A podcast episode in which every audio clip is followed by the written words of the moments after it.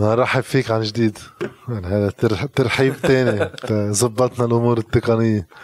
زياد سحاب الموسيقي اولا وعندك آه، صفات أخرى بيقدر الواحد يعطيها إذا واحد بيتابع قلبي طيب و... وتحب المطالعة. وركوب الخيل. وركوب الخيل. لا مؤلف موسيقي طبعا ومعد آه، لعدد من البرامج على فترة وحتى في فترات قدمت برامج هلا خلال الحديث. بيمرق ذكرهم. آه، السؤال هو إذا واحد عنده ميل لكثير من انتاجات خلينا نسميه يعني أبداع بس بمحلات مختلفة.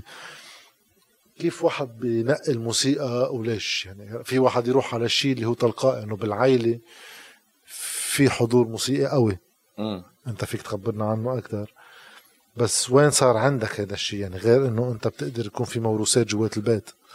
أه هلا ليك بال بالمطلق دايما السؤال الأكبر وهذا بيقول لك الموهبة و يعني الموسيقى إني ولا أكيل؟ موهبه إيه. بالمطلق إنه هل هي مكتسبة ولا أنا ماني حدا كتير بآمن بفكرة الموهبة هيك بالمطلق أو كذا. بس إذا بدك تخلق موهوب يعني. إيه ما بآمن بهذا الشيء في بيت في جو في كذا. بالأخير آه، أنا خلقت بمكان عم بصير فيه آه، آه، موسيقى شغالة 24 ساعة. في بروفات لفرقة سليم سحاب عمي فرقة بيروت للموسيقى العربية. عنا بالبيت أو ببيت ستي. كل الوقت في في في موسيقى شغالة. هلأ بتقلي okay ليش أنت مش إخواتك؟ okay في شي شدني يمكن من ناحية من ناحية تانية ممكن تعاطي أهلي تجاه هذا الموضوع. يعني أنا بيي جرب يجبر أختي تتعلم عود فنفرت. ما جرب يجبرني. بس كان العود موجود بالبيت ليش ليش أختك مش أنت؟ أختي أكبر مني رولا. آه بلش بال بال, بال... فايه إنه بنتي وكذا فجاب عود وإنه بدك تدرسي عود وأخذت يمكن درسين أو ثلاثة ونفرت من العود طبعا بتحب الموسيقى يعني بس قصدي ما خلص ما بدها ما غلط معي نفس الغلطة بس فبالتالي هون بيكون الموضوع مش موضوع موهبة موضوع كمان ضمن نفس البيت ونفس التربية. نحن بنتعلم بولادنا يعني. نعم. أنا في أغلاط عاملها مع ياسمينة ماني عاملها مع جود لأنه بتجرب ك بال... كبي يعني. بتجرب ب... بنية إنه بدك تقدم الأفضل بس بس تجربة هي كل الوقت صح. عم تجرب بالولاد يعني. آه، الله يساعدهم ولادي فالعود موجود بالبيت. آه، كنت ألقطه من من عمر صغير يعني. آه، بعدين بعمر سبع سنين كان في عازف عود بفرقة عمي اسمه سعيد سلام الله يرحمه من من أهم عازفين العود بلبنان. سألته لبي إنه عمو سعيد خلق بدق عود؟ قال لي لا شو خلق بدق عود؟ تعلم يدق عود. طب أنا بدي أتعلم. برقوا عيونه. وليش اختيارك مثلا ل... تحكي مثلا عن عبد الوهاب وكذا إنه هيدا خيار آه كان بلش بأعمارنا ينزل. مم. كان في موسيقى الحديثة شوي أكثر وبتستهوي كتير ناس. هذا هون البيت أثر؟ أكيد شو بيسمع البيت؟ أكيد البيت أثر بهذا المعنى يعني.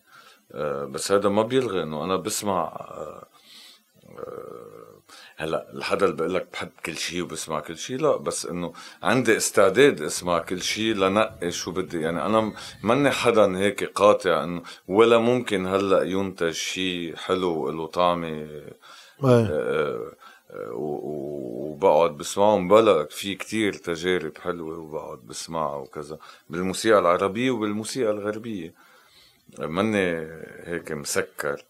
بس برضو أنا من ناحية تانية بعتبر إنه أي شيء جدي أصلا بده يصنعه الواحد لابد إنه يكون منطلق من من من أرضية ما سبقه يعني. ما في الواحد يخترع الأشياء من الصفر يعني. فإذا أنا مشروعي إنه والله بدي بدي جرب أقدم شيء بسياق الموسيقى العربية ما في يكون منقطع يعني عن عن هذه الموسيقى اللافت إنه بده واحد يحط بين هلالين أنا وياك صاحبي ففي قعدات بهول القعدات آه لافت إنه في معرفة بالموسيقى بتاريخ الموسيقى وبتفاصيل إما بقطعة موسيقية تابعة يمكن موسيقى على الحل ولكن يمكن لغنية إما حتى السياق اللي إجت فيه.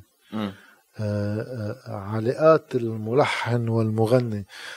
آه، هلا لا شك يعني في عندك بيك مؤرخ مؤرخ موسيقي. مؤرخ موسيقي فيكتور سحابي و... وعمي الياس آه، صحافي آه، موسيقي اشتغل اشتغل بالفترة اللي كان فيها يعني كان يروح يعمل حوار مع عبد الوهاب ومع أم كلثوم ومع عبد الحليم ومع ف فهيدا الجو أكيد أثر بهذا وعمك سليم؟ عمي سليم اللي هو قائد أوركسترا حاليا بمصر يعني.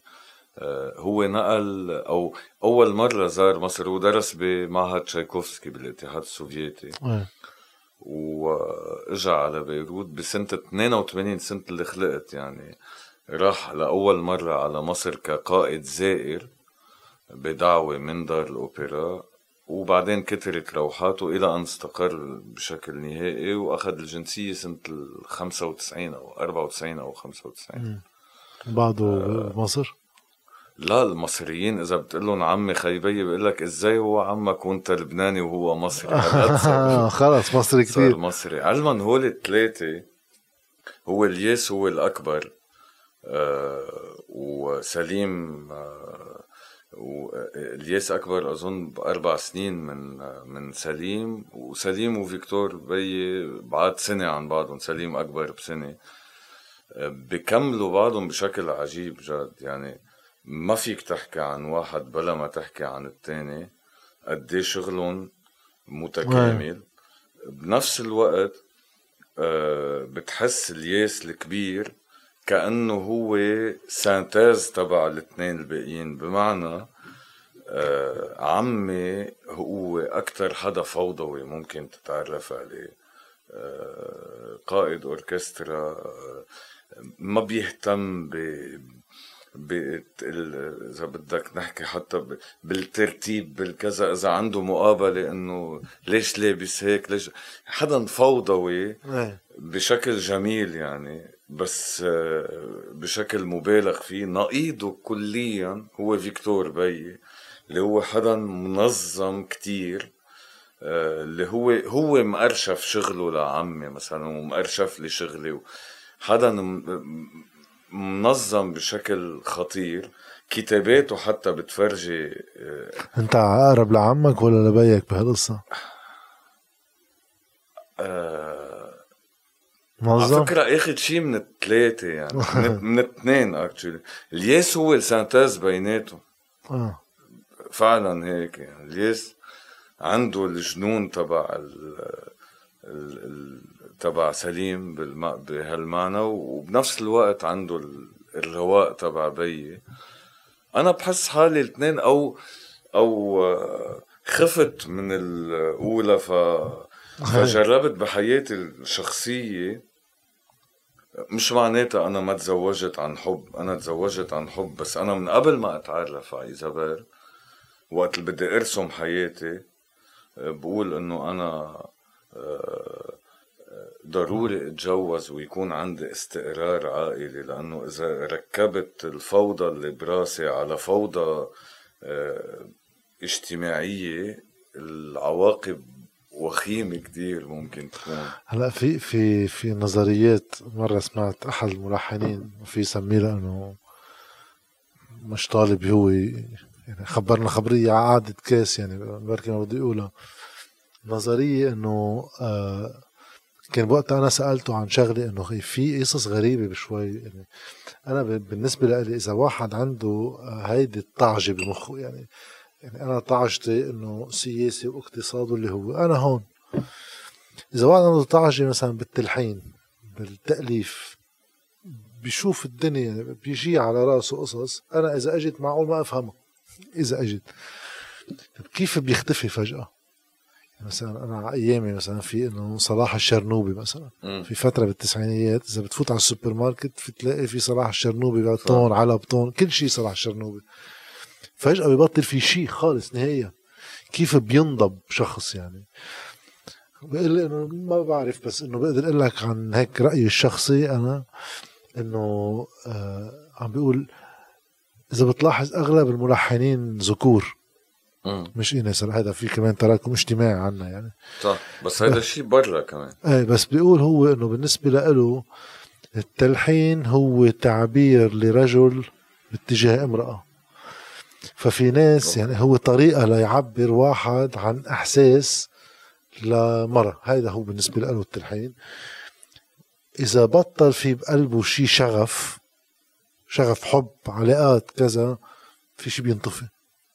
ما بعرف هالنظرية قديش تعمم بس شو الرابط؟ لأنه إذا واحد مثلا تجوز أنت تجوزت. شو بتأثر على مسيرتك؟ إذا واحد لأنه في ناس حتى بتعتبر الاستقرار هو ضد الإبداع.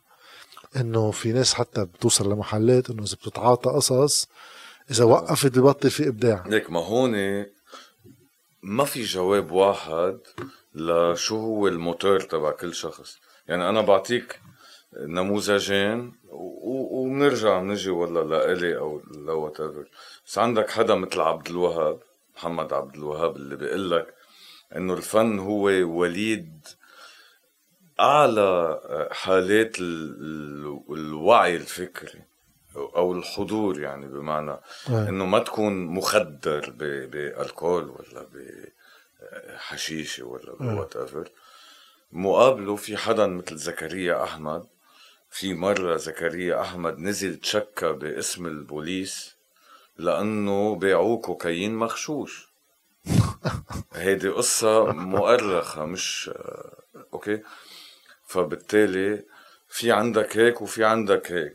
وهيدا بقول لك مسيرة زكريا أحمد بتقول لك إنه أوكي بلا هو الفن في يكون وليد آه، آه، مخدرات أو كذا فيها تكون عامل مساعد للكذا. وعبد الوهاب كمان تجربته بتقول لك لا إنه فبالتالي كل واحد هو وشو هي أدواته يعني. بمعنى ما شو أدواته لحتى يلحن أو لحتى بس في واحد يخترع آه، وهم آه، بعلاقة بهيك ريتويال تيصير هيك يعني يعني افترض حدا آه، شو بعرف نعم تحكي عن كوكايين مثلا مشي عليها مثلا شو بعرفني عشر سنين وطلع معه أمور إذا توقف بصير خايف إنه ماذا لو. إيه طبعا. وفعليا بتصير تأثر عليه لأنه بصير في stress يعني بصير العملية مش تلقائية آه، أنا في أحكيك عن تجربة وأنا ما بخجل بهذا الموضوع لأنه بعتبر إنه لا بل بالعكس كوني حدا survivor بهالمعنى آه. يعني للمخدرات بحس إنه منيح الواحد يحكي. فيهم آه، أنا حدا جربت كل أنواع المخدرات بعمر يعني وقت اللي وقفت كل أنواع المخدرات كانوا هو العمر اللي بالعادة واحد ببلش يجرب فيه الأشياء حتى. اف أي عمر؟ بعمر صغير. وقفت وقفت على 17 18 يعني. اف قبل مجرب؟ آه.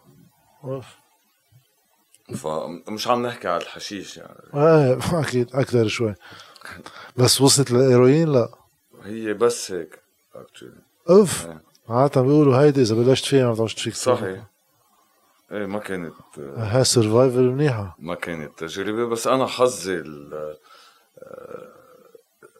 محظوظ بمكان ما إنه ما وصلت لمرحلة تعاطي الإبر اللي هو هونيك ممكن كذا. وبنفس الوقت صار في حادثتين آه، وفاة لأصدقاء. عملوا شوك. عملوا لي شوك آه، آه، قاتل يعني. فأنا هولي وفاتهم خلصت يعني. اكزاكتلي فعم بقول لك يمكن لحسن حظي بس إنه راحت ب... في ناس يعني رفقاتي ماتوا قدامي آه. يعني.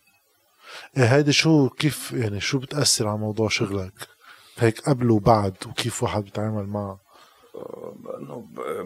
في في في بعض الأغاني على فكرة اللي اللي, حتى نازلين بالألبوم سواء مثل غنية توت حاوي مثل كذا شغلة.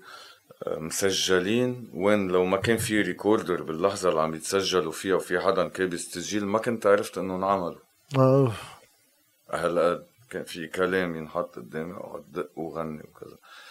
آه، هلا كيف كيف أنا بلحن؟ آه، اجمالا آه، بحالة التعاطي مع الشاعر محمد خير عن جد مختلفة لأنه صديقي بوجه له دائما تحية يعني. التعاطي معه مش التعاطي, مش التعاطي. في وجوده. إيه. محمد فعلا أنا نصوصه بقراها ملحنة. وهو شاهد على هذا الشيء وقصدي في شيء غريب يعني كأنه كأنه هو كاتبها بهذا اللحن يعني. هلا في كتير ناس بتخلق علاقة بين الملحن وكاتب وبتستمر يعني. إيه لا أنا ومحمد آه، يعني صرنا عاملين ما يقارب ال 40 غنية مع بعض. في في شيء غريب ب- ب- ب- بعلاقتنا بالشغل مع بعض. فعلا شيء غريب. طيب و... وأي فترة بحياتك قررت إنه خلص هيدا الشيء اللي هي هواية حابب تجربها آه، وقلت بدك تتعلم عود أنت مم. إنه هاي رح تصير كارير يعني رح تصير مسيرة حياتك؟ ما بتذكر إنه في لحظة إنه آه، تاخد فيها القرار هيك إنه هلأ اخذت القرار. في حياة هيك اخذتني منها لحالها بتحسها كانت سموث يعني. إلى أن اجت اللحظة اللي إنه أنا عم خلص بدي خلص مدرسة وبدي أقرر شو بدي أعمل بالجامعة. وقبل بسنة سنتين أعتبر على 16 وين بلشت أعمل حفلات و أنا على فكرة غنيت بالصدفة مثلا ما كنت بلشت أعمل أغاني. كان في عيد جريدة السفير كان كان عمري 15 آه.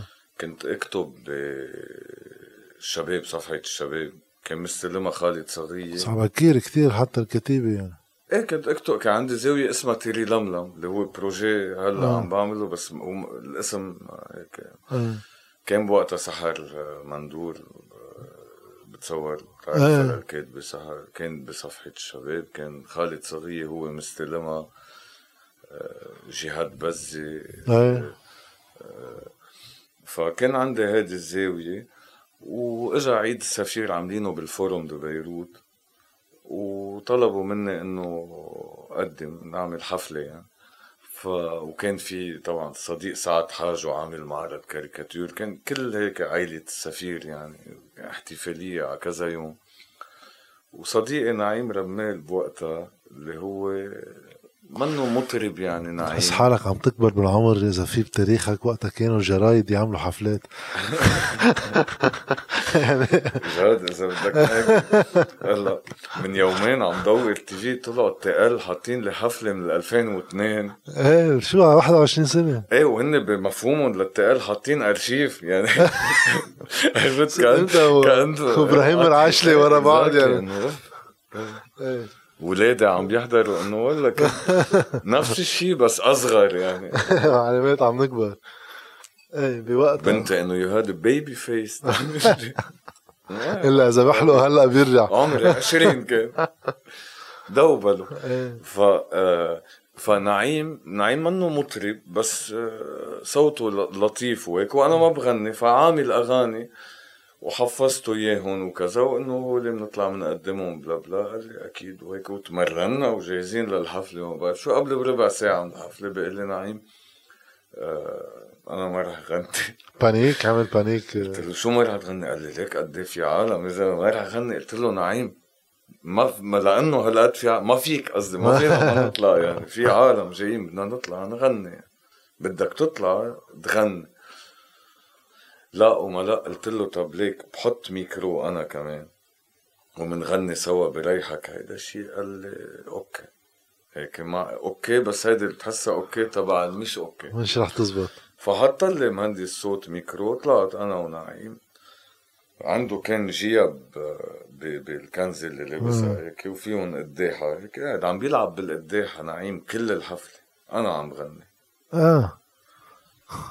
عم بيجوا شبيبة من ال AUB بوقتها بلا حدود إيه club بلا حدود اللي بعدين صرت ضمن هالمجموعة هلا عندها نايبين بالبرلمان مين؟ ميشيل ومارك آه كانوا بلا حدود؟ إيه ميشيل دويهي إيه حفظ الالقاب الاصدقاء يعني ومارك داو كانوا ببلا حدود فحكيوني انه بدنا نعمل حفله بال AUB وكذا بدك تجي تغني ما بعرف شو هيك؟ تغني يعني كنت عامل حفله تعود بس أنا قبل آه صار في يعني بلشت هيك. إيه ونزلت على بي ما عندي فكرة إنه في خلاف بين بلا حدود وحركة الشعب بوقتها إيه كنت عم بسألك المسرح أي متى قلت مسرح ولا موسيقى؟ إيه آه عم بقول لك أنا أول أول هيك تجربة مسرح لإلي كانت كتير عاطفية يعني مسرحية الهلافيت إيه. بال 94 آه، لأنه كان أول مرة بعيش قصة العمل الجماعي والتمارين وال و... وكنت صغير يعني وكنت شيء كان عمري 12 بال 94 وارجع من المدرسة دغري روح على LAU كانت مسرحية الهلافيت لعليا الخالدي و33 ممثل cast كتير كبير. بيناتهم بديع أبو شقرة وطلال جردي ورياض شيرازي ووليد آه، فخر الدين وريما خشاش و... كنا كتار على المسرح وخلص انخطفت يعني بهيدا العالم اللي هن كانوا معودين عليه أكتر مني هن أكبر مني سنا يعني. ف نهار اللي خلصت المسرحية بكيت مش بكيت مثل الأولاد كنت ولد يعني بكيت بكيت كما بكيت كما يجب. بكيت كما يجب. آه، وهيك حسيت بفراغ آه، مرعب من بعد منها لأنه بعمرك بوقتها ما بيكون عندك فكرة إنه إنه في شيء تاني بده يجي بعدين. بس ليش هذا الشعور طالما أنت كنت بالموسيقى في حفلات في في حفلات بس أنا أنا بوقتها مش بالوتيرة مثل ما هلأ أنا عايش كموسيقي آه يعني كل فترة كل ثلاث أشهر أو كل ست أشهر أو هيك. ما كانت هيديك الوتيرة آه. يعني خاصه الحفلات الأساسية كانت مع فرقة عمي اللي هو مقيم بشكل أساسي بمصر وشغله آه. بدار الأوبرا. بيجي كل ست أشهر بنعمل أربع على حفلات على العود. كان بفرقة بيروت آه، أستاذي اللي هو علي وهبي. عازف العود الثاني والثالث اللي هو استاذه لاستاذي اللي هو سعيد سلام الله يرحمه. اللي من وراه يعني كان آه، أول مرة أنا سألته لبيي كنت عم بقول لك على قصة أختي آه، سألته إذا عمو سعيد سلام خلق بدق عود. حتى كنت أصغر من إنه أعرف إنه واحد بيتعلم الآلة ولا ما بيتعلم. قال لي لا ما ما خلق بدق عود. قلت له طب أنا بدي يلا بدي نتعلم وضووا عيونه وهيك. بعدها بسنة كان حفلة كتير مهمة بال بال... بتحديد هيك مصيري. كان ب... بدار الأوبرا بالمسرح الكبير بمصر كان عمري 13 بال 95 آه كانت تكريم عبد الحليم حافظ. كان موجود آه كمال طويل الملحن العظيم اللي ملحن تقريبا تلت ألحان عبد الحليم ورفيق دربه وملحن لأم كلثوم ملحن لنجاة الصغيرة للكل.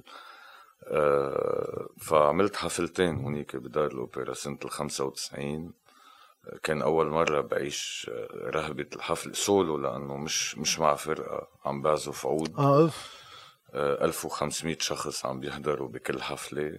كان مشهد بس في pressure على هلأ بخوفني. على فكرة بوقتها ما خفت. بعد ما رجعت و صار في ضجة حوالين الحفلات خفت إنه آه okay لحظة هيدي this is big deal يعني. إيه مش بعدين بتصير تخاف. إيه كنت أصغر من إنه خاف. أنا هلأ بخاف آه، أكثر والله. آه، طبعا بتسيطر على هذا الخوف وجزء منه مسؤولية وشو ما بدك بس بس لا هلأ بخاف أكثر بوقتها صبي يلا طلع ما كان يجي لعنا على البيت. طب مثلا عظماء يجي زكي نصيف ولا وديع الصافي يعيط لي بيي تعا دق له لعمو زكي أنا عارف بوقتها مين أهمية هيدا الشيء إنه أنا هلأ وقت الفكر إنه هول الناس قعدت معهم بس آه، برجف هلأ. بوقتها عم دق لعمو عمو زكي. عمو زكي مثلا. فرهبة هذا الموضوع عن جد عشتها بعدين يعني. بس بس حفلات الأوبرا كانوا كتير مصيريين ب بأنه خلص أنا موسيقى. موسيقى ويمكن مسرح كمان يعني لأنه كتير كان كانوا متداخلين بالنسبة لي يعني. وهيدا أخذك إنك تنقي اختصاصك بعدين بالجامعة؟ أكيد. آه بعد كمان مش صراع مع أهلي انتبه لأنه أهلي ولا مرة كانوا وقت أقول لك كانوا ضد بس ولا مرة كانوا عنيفين بآرائهم ما في إنه ممنوع. ما في ما في نهائيا. أنا فليت من بيت أهلي على ال 17 آخر سنة مدرسة ما كنت عايش مع أهلي. استأجرت بيت. أنا والصديق خالد صغير كنت دق بالبابات ست أيام بالجمعة. أوف. إيه وروح على المدرسة تاني النهار أنا كثير مغنش كنت بلشت أشتغل بعدك بشي سبع ثمان سنين لا كعمر. أنا إنه اشتغلت بشي بحبه بس بس ما بتعود تحبه وقت اللي يصير. يصير شغل. إيه ست أيام بالجمعة مش مثل ما هلأ بنقي أنا وين بدي آه. أعمل وكذا. لا في شغل في مصاري بدي أعملهم لأنه في أجار وفي ما بعرف شو. هذا دائما عندي سؤال أنا عن ال... وما بعرف إذا صح ولا غلط بالإفيه تبعه. بس مثلا بتطلع كنت عم بحكي الحلقة الماضيه صورنا مع كميل سلامه سألته السؤال موضوع التمثيل يعني إنه التأليف والتمثيل إنه وقت تحضر مثلا هولي ال superstars بأمريكا وبأوروبا مثلا كان بكفي الباتشينو يعمل Godfather ويأمن حياته ماديا. خلص خلصنا. فبصير إذا أنت هيك هيك سوقك كبير وهيك مدخولك كبير هذا في يحرر الإنتاج تبعك من متطلبات العيش. بتصير ما بتعمل الشيء اللي بدك تعمله. صح. أم إذا ما في هالدافع على تشتغل لتعيش بطل تعمل شيء. كتير حلو السؤال وما عندي جواب. بس بس بس حلو لأنه بتسأل حالك طب أنا هلأ إذا ماني مضطر مضطر أعمل شيء أه قد إنه إنه تكون ال career تبعي عبارة عن إنه قاعد عم بلعب PlayStation 5 كل الوقت. ولحن بس وقت اللي يجي الخاطر. بينما مثلا محمد الموجي كنا عم نحكي عن عبد الحليم هلأ وعبد الحليم يعني بلش مع كمال طويل مع محمد الموجي. محمد الموجي كان من الملحنين القلة اللي يروح على المكتب من الثمانية الصبح للتنتين. دوام. دوام ياخد عوده. يحط آه، الكلمات اللي بده يلحنوها على المكتب صارت الساعة تنتين يدب العود ويفل. بس اف ليه؟ آه، هو بيقول لك إنه أكترية الأغاني اللي اللي انتشرت بعدين ما تلحنت بهيدي اللحظة. إنما هيدي الوظيفة أو الإكزرسيس اللي كان يعمله لحاله عزز له وتيرة الخاطر الموسيقي اللي بيجي. بضل في موسيقى براسك. خلص عززت له يعني بدل ما أنا إذا قاعد فعلا ما عم بتخانق مع راسي okay ممكن كل ست اشهر يجيك خاطر موسيقي آه، بينما إذا آه، إذا عملت هال exercice يصير لا كل شهر يجي هذا الخاطر أو كل أسبوعين أو كل كذا.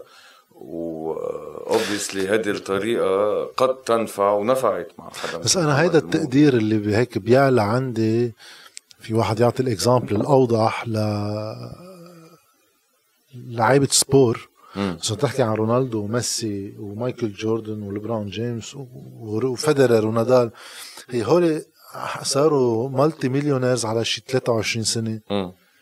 وكفوا وكفوا تضحيات هلا اعتزل يعني. بس هي وراها انك آه. اكلك كل يوم بدك تنتبه عليه نومك كل يوم بدك تنتبه عليه شو بتاكل وشو بتشرب وقديش بدك تعمل sport بالنهار وإذا انصبت كيف بدك ترجع تعمل لاحظ مقابل هيك آه، آه، بس ولاحظ ليش بتصور وبتصور هذا الشيء في يجاوبك ليش اللعيبه البرازيليه ال career تبعهم أقصر بالعادة؟ إيه، لأنه جايين من فقر مدقع أكثر فجاي يعني للمصريات يعني فيدرر مش جاي من خلفية معدمة. أكيد صار معه ملايين وكذا وشو إيه التنس تحديدا بده مصاري شوي. تنس إيه already already في في بي وأم مرتاح شوي. حاطين له coaches من هو وصغير مثل الفورمولا 1 invested in هم مثل الفورمولا مثل كذا.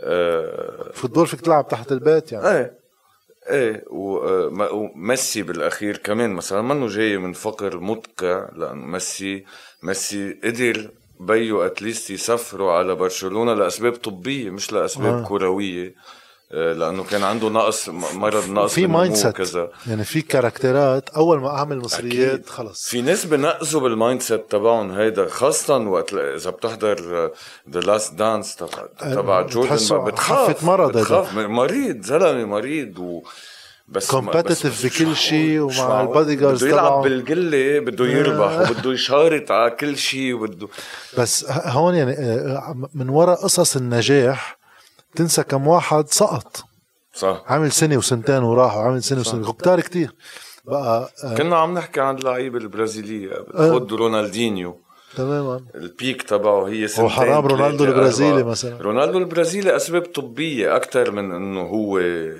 علما قليل لتلاقي لعيبة برازيلية بحافظوا على حالهم آه، آه، طول الكارير تبعهم أقصر من غير صح. آه، من غير لعيبة مثل صح زيدان مثل هول الناس اللي بيهتموا هونيك جاي من من مكان كتير فقير صار معه مصاري. إيه صار معه فجأة يعني عائلته اللي, اللي, اللي إنه في لعيبة برازيلية ريفالدو مرة عم بيحكي إنه ليش بيركض هيك طلع لأنه قال له أول مرة لبست صباط أنا وعم بلعب football كان عمري 18 أوف. يعني ما ما يعني ما كان في صباط ليلبسوا.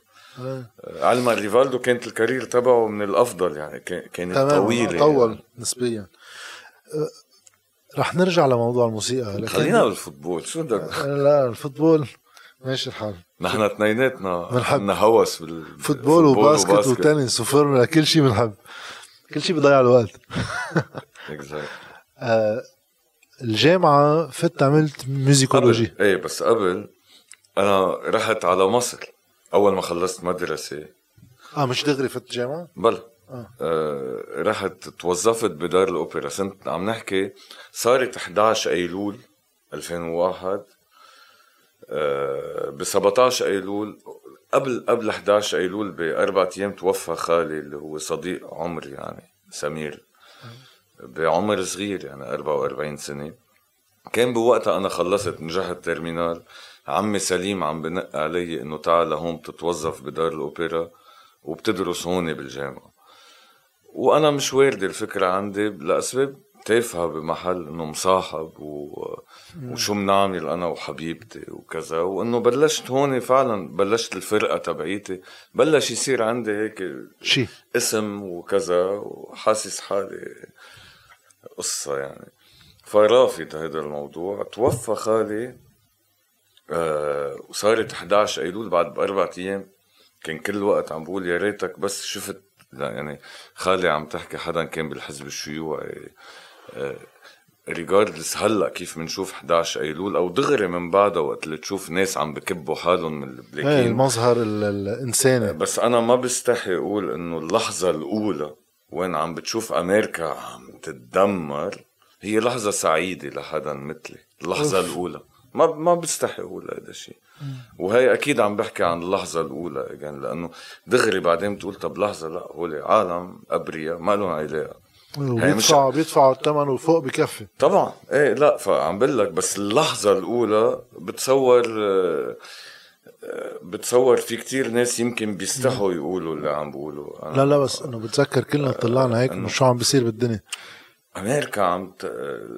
عم عم عم تنهار. بعدين بتعرف إنه بن لادن. إيه. بتتغير شوي. تغير شوي تقول أوكي.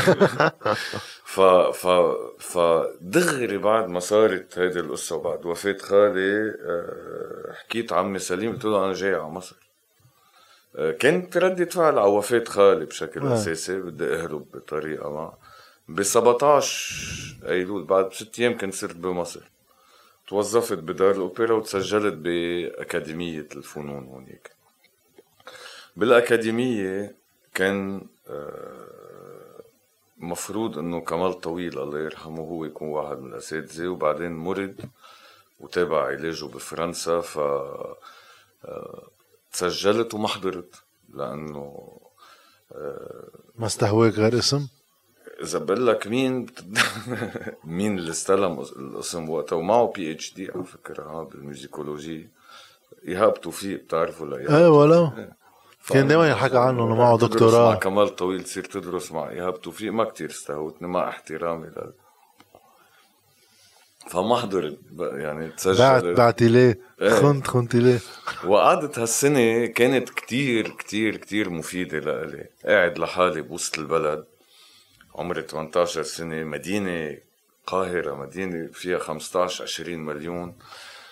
آه عمي سليم بوقتها آه أول ما وصلت خبرني إنه مجوز بس أهلي ما كان معهم خبر فكانوا آه؟ مفكرين إنه رح نكون عايشين مع بعض نفس البيت.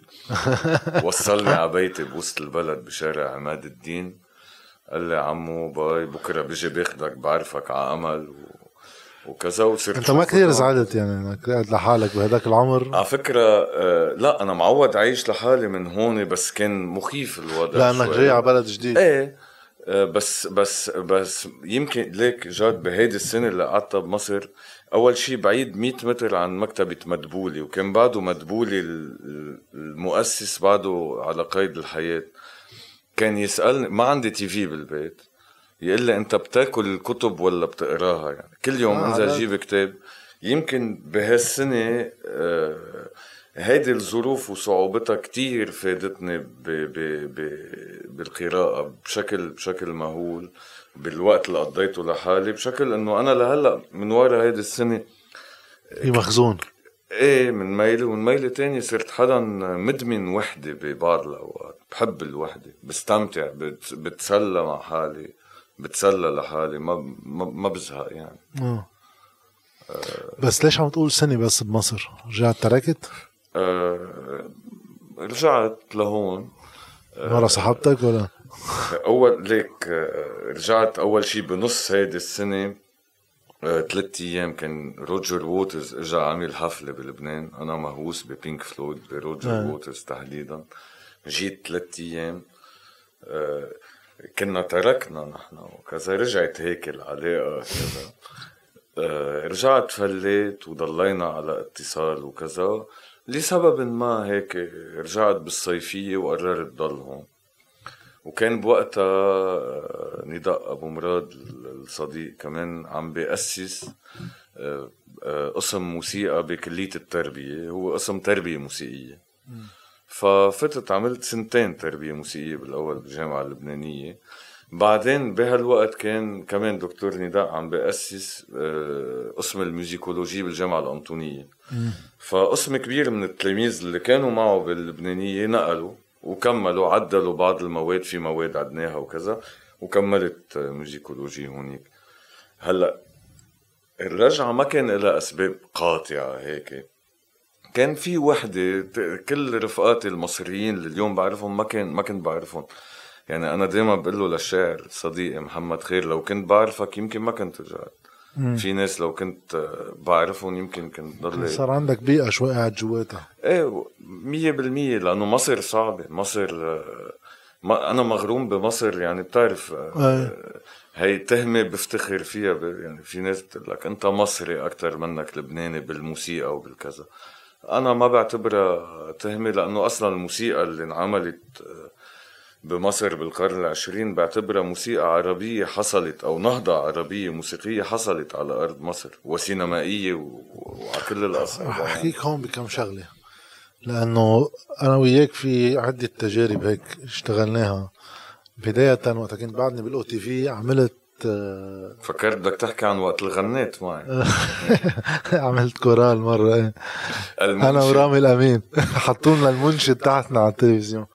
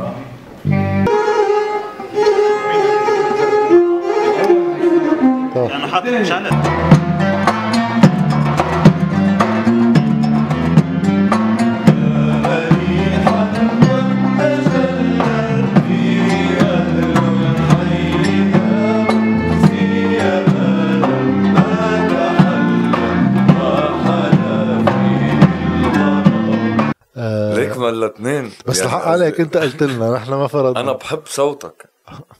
شكراً. وبحب صوت رامي.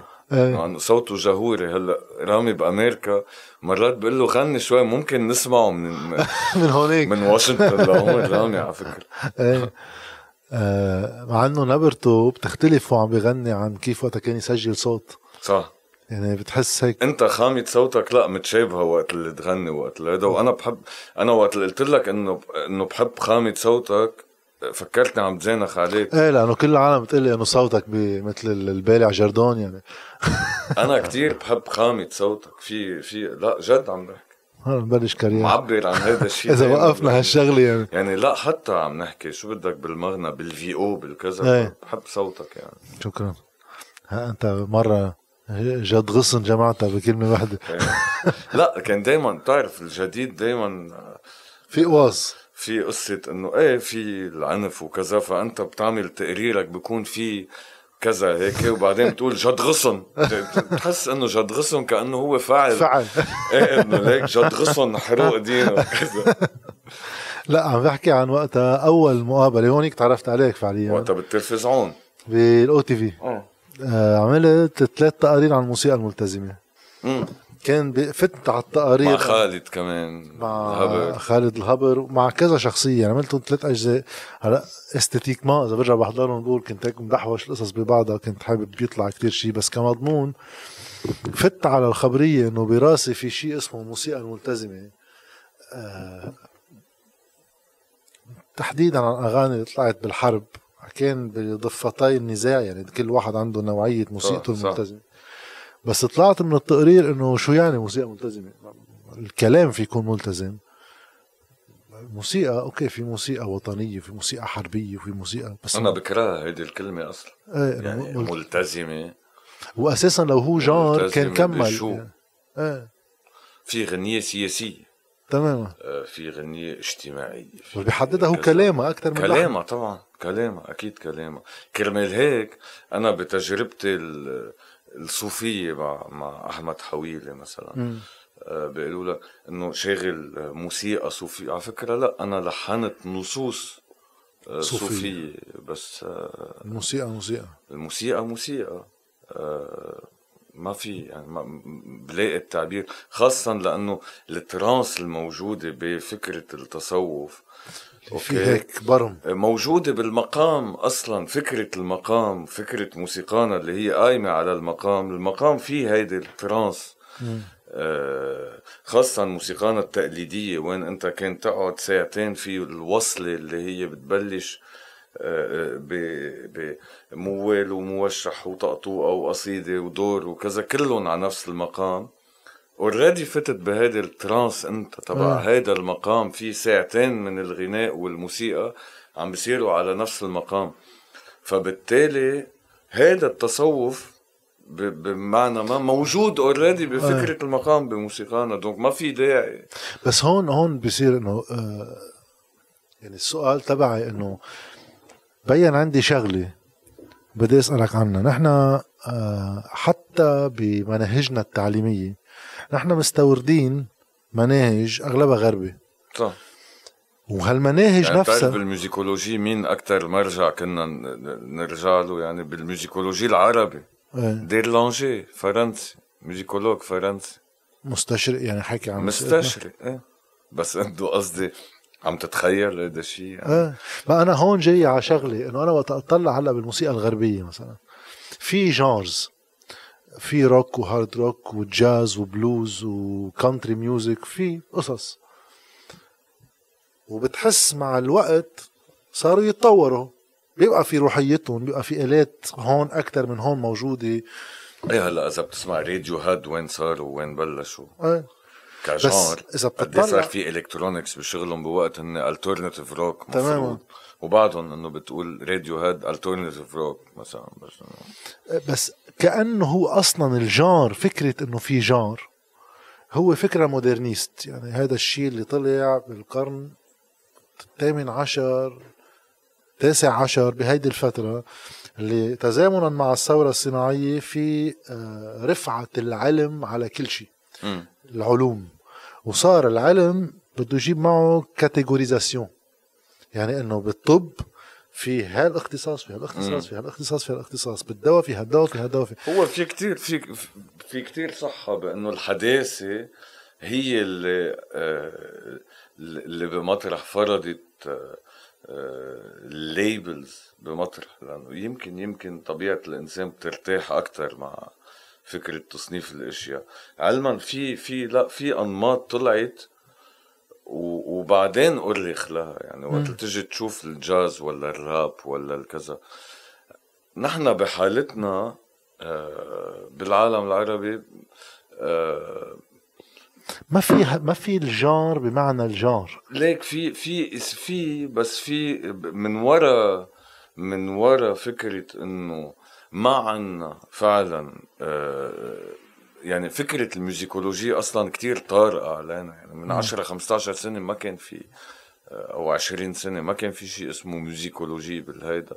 وبالأخير ال ال ال التصنيف بيلحق الهيدا هو مش العكس. أكاديمي. أنا ما بجي بنظر لشغلة بعدين بخترعها بالموسيقى. بيطلع بجي- شيء وبعدين بيجي حدا بالضبط بيجي بقول طب تعال بدي أشوف جاد كيف فكر وقت هيدا بقول أف فكر بطريقة لك هيدا genre جديد هيدا ما, ما معمول قبل أو كذا. إيه. ب آه، آه، إن كان بطريقة ال harmonie مثلا بحالة الجاز أو ب آه، ف ف فال theory هي لاحقة بموضوع إيه. الموسيقى مش العكس. هيدا الشغل ما انعمل هيدا الجهد ما انعمل أو انعمل بخجل يعني بالعالم العربي. ومثل ما عم بقول لك يعني إنه بعدنا لهلأ المأرخينا أكثر ناس آه، أجانب هن بتعرف أنا وين. وين طنت هيك براسي الشغلة؟ إنه okay حكيت إنه جاز ومدري شو fine. اجى حدا أرخهم ونظمهم وصاروا يتدرسوا. مشي سكة ما. طيب بتطلع نحن عنا مثلا في القدود الحلبية. مم. يعني آه، يمال الشام. وفي في في قدود حلبية. طيب هاي كيف تطورت؟ ما لأنه القدود القدود لا القدود آه، كونها شيء القدود أول شيء فكرتها بتعرف هي القد. القد هو بكل بساطة لأنه إجوا ركبوا آه، كلام على قد آه، هيدي ال- هول الجمل الموسيقية اللي آه الموسيقى سابقة على الكلام. موسيقى بز- بالضبط تماما. فصار اسمهم قدود لأنه تركبوا سواء على آه، موشحات دينية أو كذا بده يتركب لهم غير. مثل ما كرمال هيك أصلا في كتير موشحات بتلاقي مكتوب قديم بوقت إنه هي يعني ملحنها كان معروف أو كذا. بس بكون كان شيخ وما بده يحط اسمه لأنه آه. آه. عيب الشيخ يلحن أو كذا آه، فبس القدود هي شيء آه، في هي مدرسة بس هي شيء ثابت يعني شيء ثابت بمعنى شيء حصل التطوير من ضمنه يعني صباح فخري طور القدود إنما طور القدود من خلال أدائه كيف جددهم كيف جمعهم كيف جمع هيدا الإرث وقدم وسجله بالإذاعة و و و آه، ليك جد. إذا إذا بدنا نشوف الصورة ب- بالنسبة لإلي مش بالمعنى التيئيسي أنا بالنسبة لإلي ليش ما في إذا بدك أنماط جديدة وكذا بكل بساطة لأنه نحن بحالة آه، إذا بدنا نعتبر إنه ال- أو نتفق إنه الثقافة وال والسياسة هن شغلتين التاريخ علمنا إنه بيمشوا مع بعض ما في يصير في نهضة موسيقية بوقت في آه، آه، بعيد آه، مثلا خمسين كيلومتر عنك في ناس عم بتدبح ناس من وراء الهوية الدينية مثلا أو بطل أولوية أصلا إيه الموسيقى. ما, ما, ما في يصير في نهضة موسيقية بهيك مناخ وبهيك كذا بغض النظر إذا بدك تعتبر إنه يعني مرحلة عبد الناصر. وما قبله يعني عم نحكي من مطلع القرن أيام سعد زغلول أو كذا آه، في نهضة سياسية صارت بهداك الزمن. وهيدي النهضة آه، عملت آه، نهضة كبيرة بالسينما بمصر وبكذا. وكرمال هيك أنا بسميها إنه هي موسيقانا العربية والنهضة التي حصلت على أرض مصر إنما اللي ساهموا فيها هن مش بس مصريين.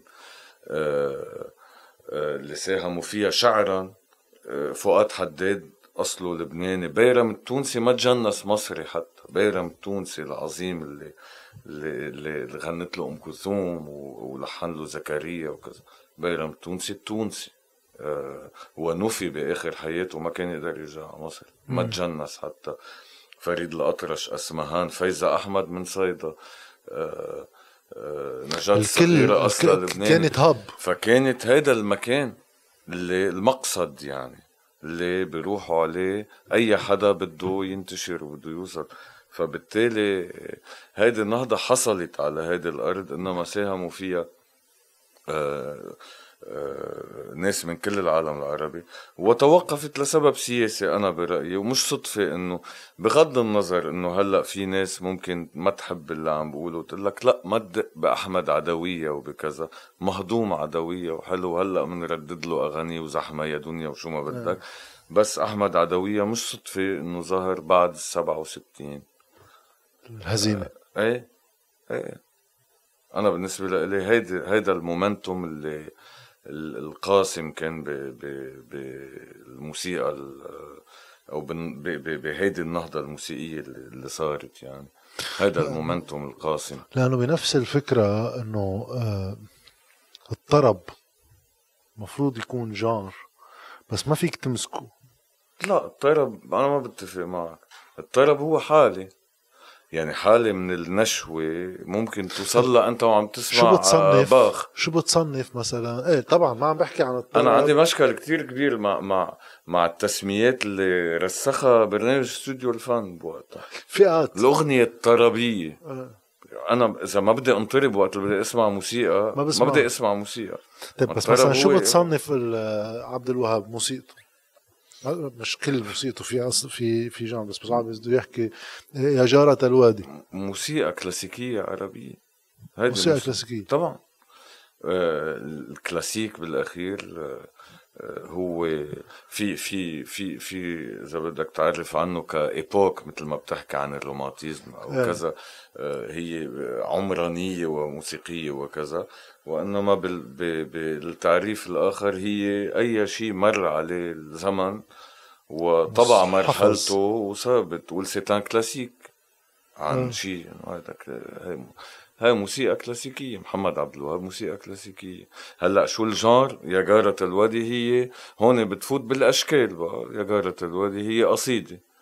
القصيدة إلها form. هون عم نحكي كيف في السوناتا كيف في ال ال- الكونشيرتو كيف في الكذا. بموسيقانا العربية في أشكال للأسف إنه مع الوقت في الشكل الوحيد اللي كتير متداول هو هلا هو شكل الطقطوقة اللي هي كمان خفت اسمها ساهمت بأنه في ناس مفكرين إنه الطقطوقة هي. مسبة أو كذا آه. بوقت إنه الطقطوقة هي أي أغنية فيها مذهب يتكرر هي هي الطقطوقة آه. أي أغنية لها رفران هي طقطوقة يعني أنا في انتظارك طقطوقة ففي ناس بتقول له هيدي طقطوقة. مرة في حدا من اللي هلا بغنوا يعني صار له آه، ما صار كلاسيك بس صار له 30 سنة بغني يعني.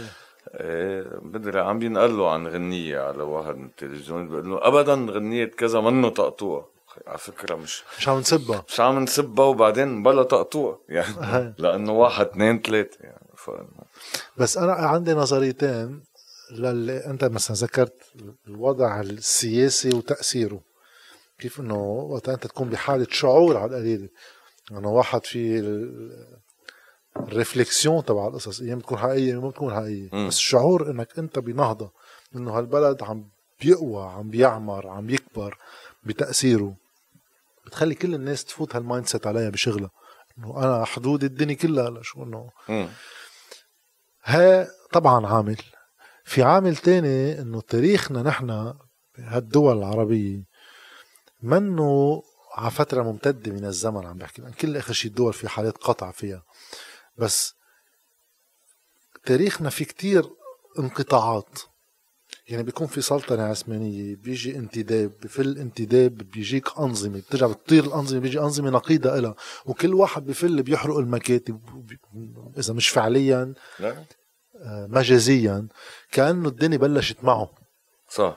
لأنه هذا بيكون الزعيم. بس. لاحظ ليك وقت ثورة الضباط الأحرار. آه، صار في محاولة لشيء من هذا النوع. آه، لأنه يعني تحديدا محمد عبد الوهاب وأم كلثوم كانوا يعتبروا من مغنيي العرش يعني. الملك فاروق الملك فاروق. غنوا للملك فاروق.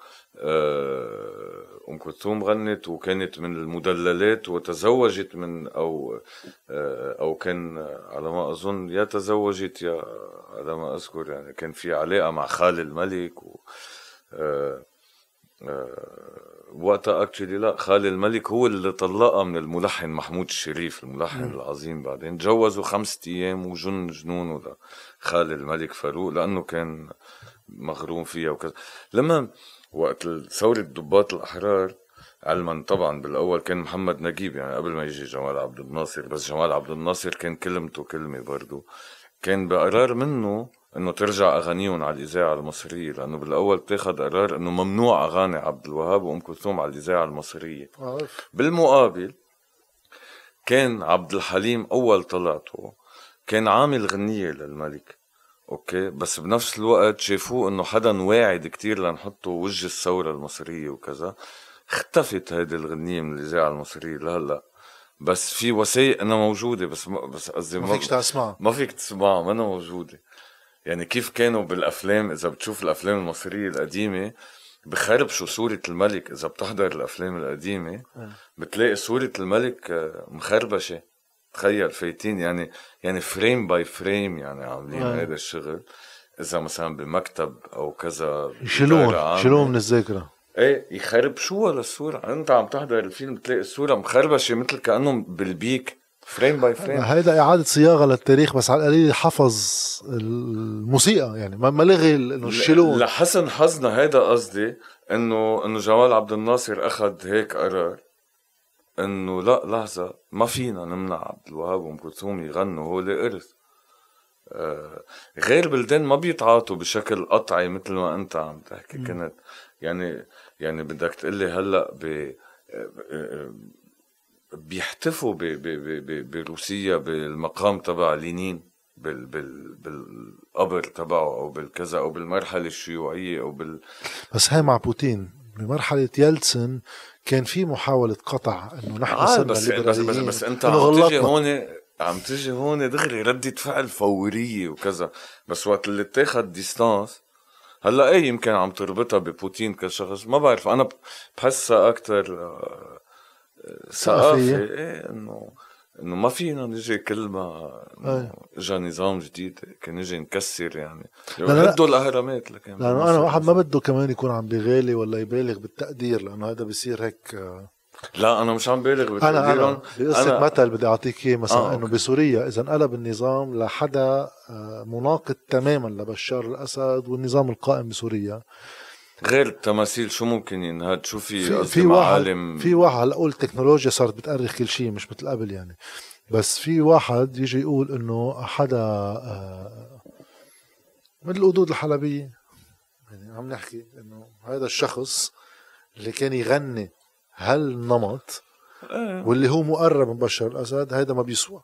هلأ ليك اللي صار بسوريا آه، بظن إنه ممكن يعزز ال- آه، بحالة إنه تغير النظام الحالات الانتقامية لأنه صار في حدة بين في دم الفنانين وفي آه. إيه لا بس قصدي هذا الشيء انعكس على الفنانين بينما مثلا إذا عم نجي نحكي بمصر إنه أوكي أم كلثوم غنت لفاروق و وعبد الوهاب غنى ل- لفاروق بس إنه فاروق حط حاله بمركب وفل هو وعائلته. فل. سلمية كان. سلمية أول شيء بعدين آه، ما كان في هيدي الحالة يعني. هلأ آه، إذا بتشوف شو قايلين مثلا بحق بعضهم الممثلين بسوريا وال- والكذا والفنانين والهيك آه، بحس إنه ومع علما أنا برأيي ضروري إنه إذا بحال صار هذا الشيء إنه يصير في نوع من الإحاطة يعني لأنه طبيعي عم تخسر شيء يعني بخصه وأنا بالسياسة وأنا بكل صراحة أنا من الناس اللي بيفصلوا علما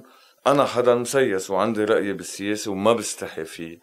و و وبالنسبة لإلي عبد الوهاب هو إله بالموسيقى. بنفس الوقت هو حدا انتهازي بالسياسة. غنى للملك فاروق وغنى لعبد الناصر وغنى للسادات وغنى لمبارك لحن لمبارك. ولو كان عايش كان غنى لمرسي وللسيسي. وللسيسي يعني هالقد نظرتي لإله بالسياسة؟ بس هل هيدا الشيء بيجي بينعكس علي وقت اللي بدي قيم قطعة موسيقية عاملها لا بقول لك أكيد سيناريو أحلى لو كان حالته مثل حالة سيد درويش حيث تزاوجت العبقرية الموسيقية مع مع موقف سياسي آه، آه، بحبه أو بيشبهني أو كذا أكيد.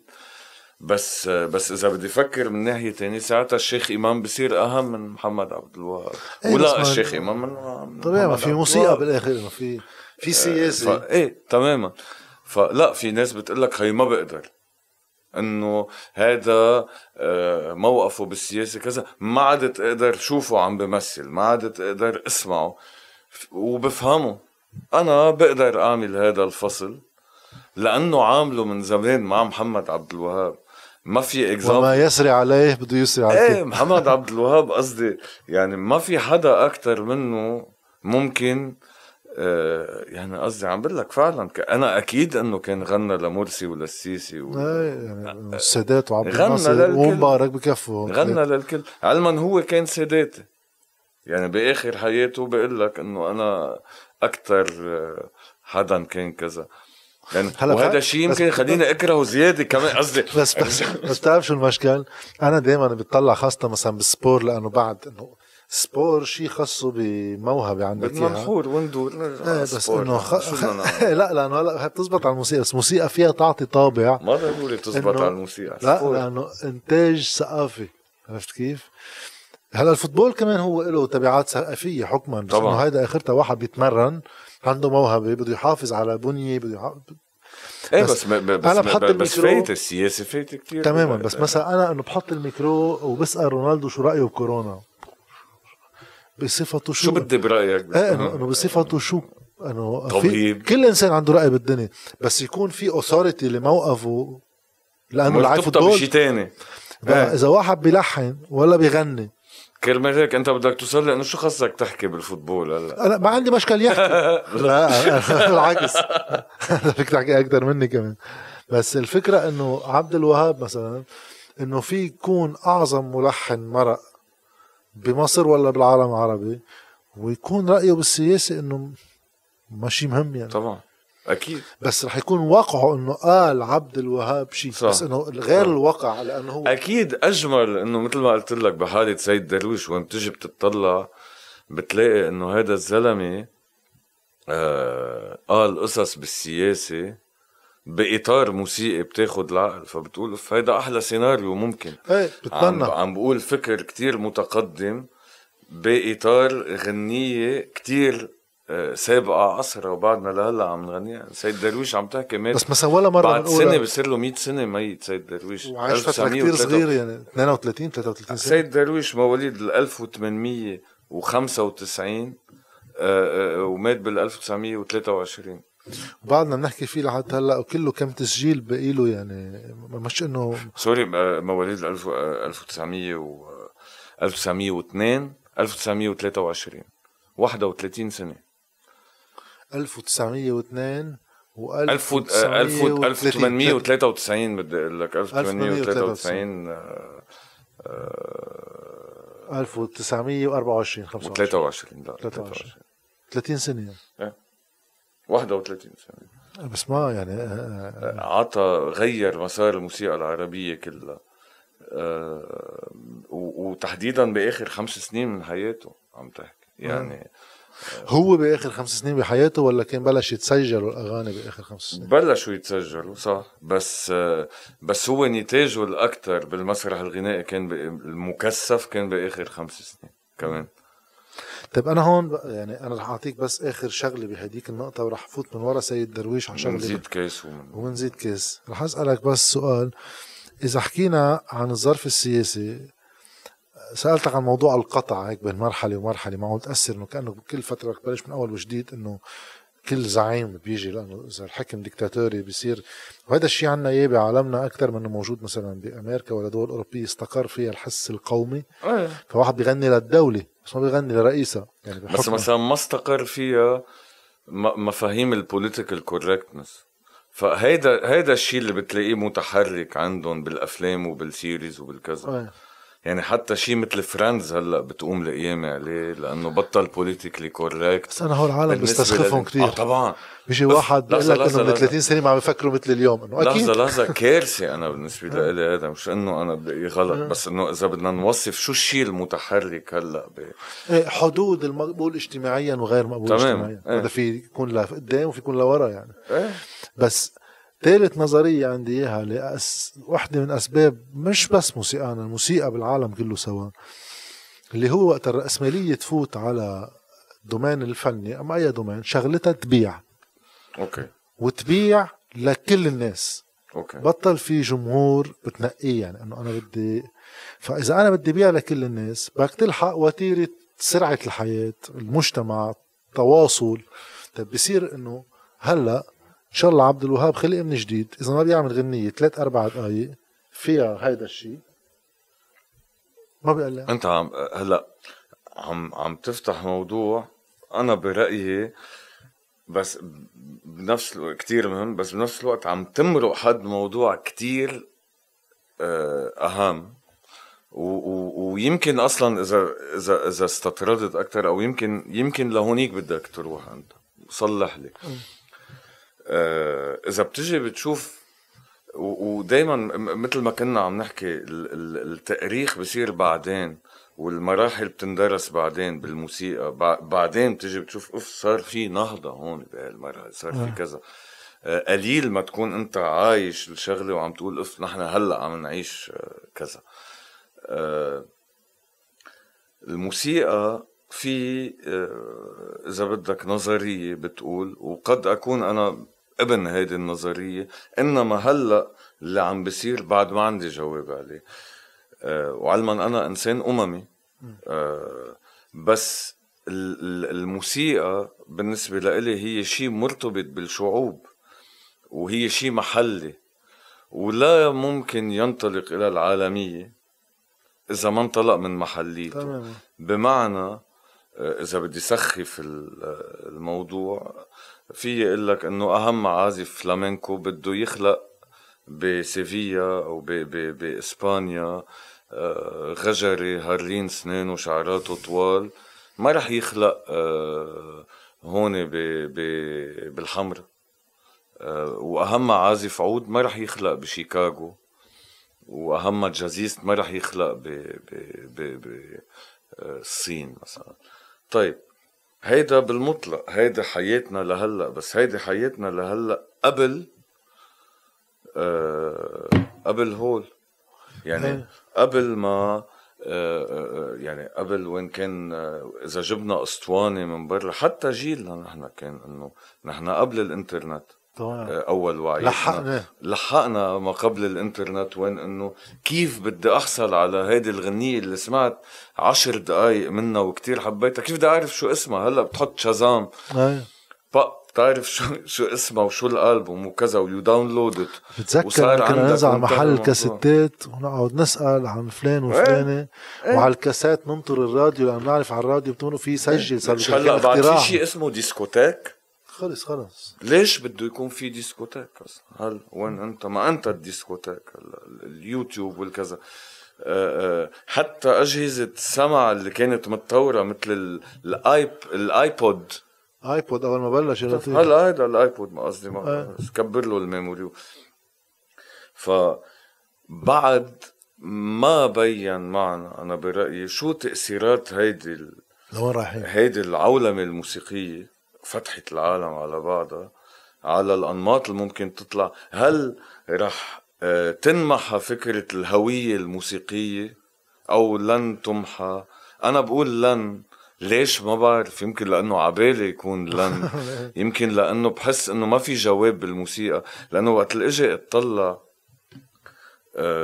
بأوروبا تحديدا. وين أنا بسافر كتير هونيك كنت تحديدا قبل الكوفيد. هلأ بعد ما رجعوا الحفلات كتير قد قبل بيوروب وبتحتك بموسيقية بتلاقي هونيك في كتير رجعة للمحلية. يعني بتلاقي فرقة عم تلعب آه، موسيقى مش إنه آه، أوروبية أو بتلاقي عم بيلعبوا موسيقى آه، آه، آه، من بريطانيا مثلا. بروتون إنه هي- هيك كانت موسيقتنا. بتلاقي في بأوروبا رجعة لل...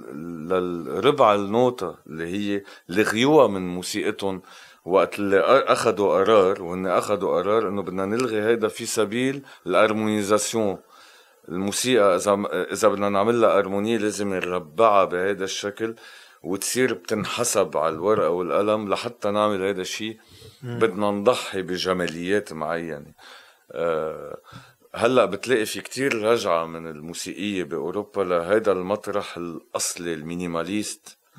آه، فما بس بحس إنه إنه في خطر حقيقي على هذا المشهد المحلي إنما في في وقت بده يمرق لحتى نشوف شو تداعيات هذا الشيء لأنه الاولاد هلأ قبل كنت أقول لك أنا ما في الواحد وقت اللي بيوعى على تجويد القرآن. في جامع حده عم بي آه، في تجويد صادر من جامع بدور راديو بيطلع له أم كلثوم وكذا وكذا. versus هلأ وين؟ لأ كل شيء عم بيجي إيه بس ما هو بشكل متساوي. بس ما هو في ال input على الدماغ وفي ال output اللي بيطلع منه. إذا اليوم الولد عم بيخلق بفترة الإنترنت طيب هيدا القارن بس فينا نحن تمام واحد يرجع كتير لورا. أنا وقتها كنت صغير يعني آه، كان في ال MTV الموسيقى Music TV يعني. مش تبعنا. هلا اللي بحب مش يسمع هيديك لنا مش لا مش لنا لا أنا بقول عم تجي لك إلك أنا. نروح نطالب طالب أسهم. آه كنا نسمع okay في هيدا بدك تسمع أجنبي. وكان في جون سعد. إيه. هاي على ال MTV. إيه، إيه. إلك. بقى غير هيك. كان من أول الناس اللي عملوا فكرة البودكاست. كان آه والله. كان يحط أظن ميكرو شيء بيشبه هيك وبيقعد كأنه على الراديو بيقدم أغاني وكذا. كانوا راديو على ال TV يعني يعمل top 10 إيه. وكذا. غير هيك كان في الراديو كان بعد له وظيفه الراديو بتسمع عليه أغاني. في استوديو الفن وفي تلفزيونات محلية بتحط موسيقى عربية يعني برامج وكذا. وبرامج المنوعات دائما بيست على فنان بده يجي بآخر كل فقرة تماماً. يغني. بس كان كنت كان بعد شي- في آه، آه، رقصات لاحظ قد إيه هيدي الظاهرة اختفت, من اختفت. لبنان؟ إيه. كان في نجمات يعني وقت اللي يطلعوا على الله يرحمها ولا أماني ولا سمارة ولا كذا. صح. كانوا كانوا مثلهم مثل راغب علامة ووليد توفيق وكذا. اسمهم يعني إيه. قصدي لهم تقلهم. يستقبلوا بتعمل معهم حوار و... إيه كانوا اسمهم بال- نجوم صح. بكل معنى الكلمة. وهيدا سؤال كتير غريب. بس بس ليه هو- اختفى هيدا الفن. تماما. بس هون في شغلتين عم بيصيروا بنفس الوقت. في محل ما أنت وين تستهلك الموسيقى؟ يعني إذا بتستهلك الموسيقى كانت ب بعدها بس كان في نمط يعني بتذكر أنا كانوا أهلي يضلوا يروحوا على سلاطين طرب مم. يعني يجوا يجيبوا أربع خمس أشخاص مع فرقة وكذا ويقعدوا الناس بتشرب كاس وبتقعد. وفي المسرح كان بعده موجود المسرح تسمع عليه موسيقى. مم. هلأ خفت. الله يرحمه. إيه. طيب هلأ الانبوت تبعك من الموسيقى أنت مش كل شيء متاح لك برات الموسيقى كمان. مش كل شيء متاح لك يعني هلا إنه أنا بتذكر إحنا وصغار أول مرة سمعت ب HBO صرت مش عارف كيف بدي أوصل HBO كيف بدنا نجيبها هي تنشوفها إيه. هلا صارت أهين شغلة بالدنيا يعني.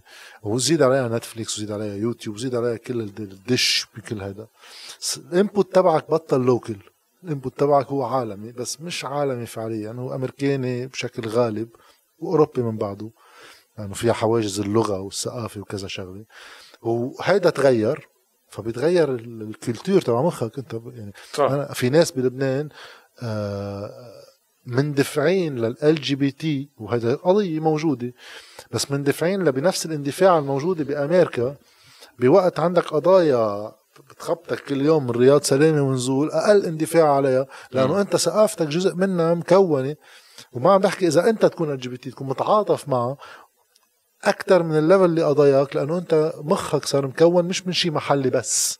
بس ما ال LGBT منا منا شيء مش محلي أو محلي. بعناوينها. له ما له جنسية يعني بس بعناوينها بمعنى يعني مثلا تخيل بلبنان إنه يكون مطلب بعناوينها بمعنى تجي تقول لي زواج إنه. غريب يكون هلأ آه، بوقت بعد ما عندنا زواج مدني. إيه بقول لك أكيد شيء آه، مش هيك. أنا بقول ال LGBT مش بس قصة زواج مدني. قصة لا إنه بوقت إنه ما عندنا زواج مدني آه، نجي نطرح إنه عم تحكي أنت by priority لا في واحد يكون مثلا يمشي parallel بس ما في مسار هذا اللي لكل بدي أقول لك إنه في يعني أنا أول شيء بدي شيلها إنه منا جريمة. يعني بعدها بالقانون عنا جريمة. إيه. ما في دغري نط بديهم يتجوزوا. بس بتعرف أنا بحس إنه وقت اللي آه، أو في شيء أنا بحبه بهذا المعنى. بحسه صحي بحسه ودى لنتائج حلوة بهذا المطرح. و- وهذا الشيء بلمسه من من ال- الرفقة والأصحاب والكذا. كيف كانوا يحكوا من 10 و15 سنة و20 سنة؟ وكيف هلأ بيحكوا؟ إذا بدهم يحكوا عن حدا جاي قبل شو المصطلحات اللي كانت تستعمل آه. وأنت عم تحكي هون شابين قاعدين أنا وياك عم نحكي. آه. مش في كاميرا ومش في حدا عم بيسمعنا. كيف كان هيدا الحدا اللي عم بيحكي معك قبل يقول لك إيه ما هيدا كذا وبين ما هلأ. فهيدا في. عمل تراكمي صار أنا برأيي مهم بمقاربة موضوع لا شك لا شك الحريات الجنسية أنا بس وكذا. عم بحكي عن محلات أكيد مش من تستورد ورا فيه البرامج. التلفزيونية اللي بتحكي عن هذا. الموضوع تمام خلينا نتفق يعني.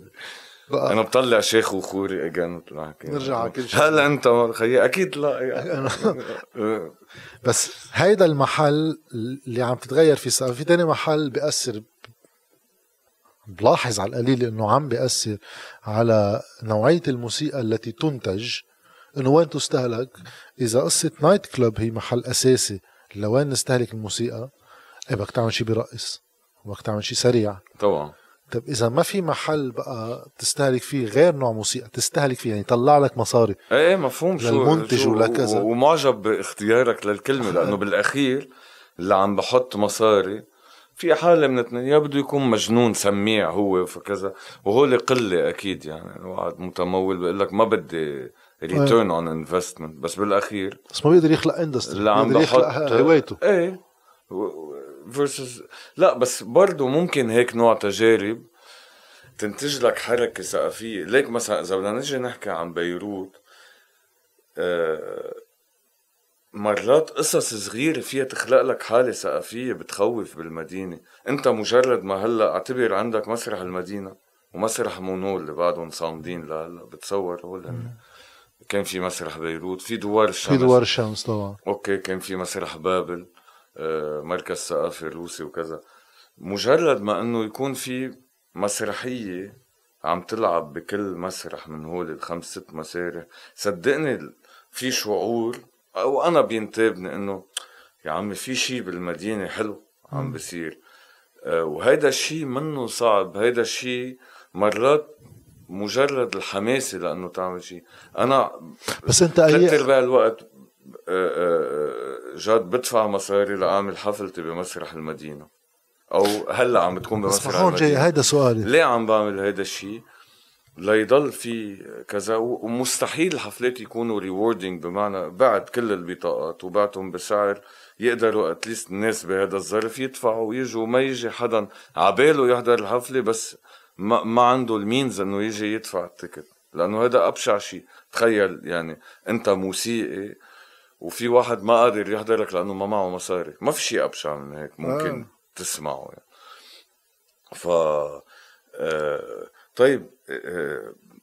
مجرد ما يكون أنا عندي حماس و10 15 شخص عندهم هذا الحماس إنه تعالوا نحرك هيدي المدينة.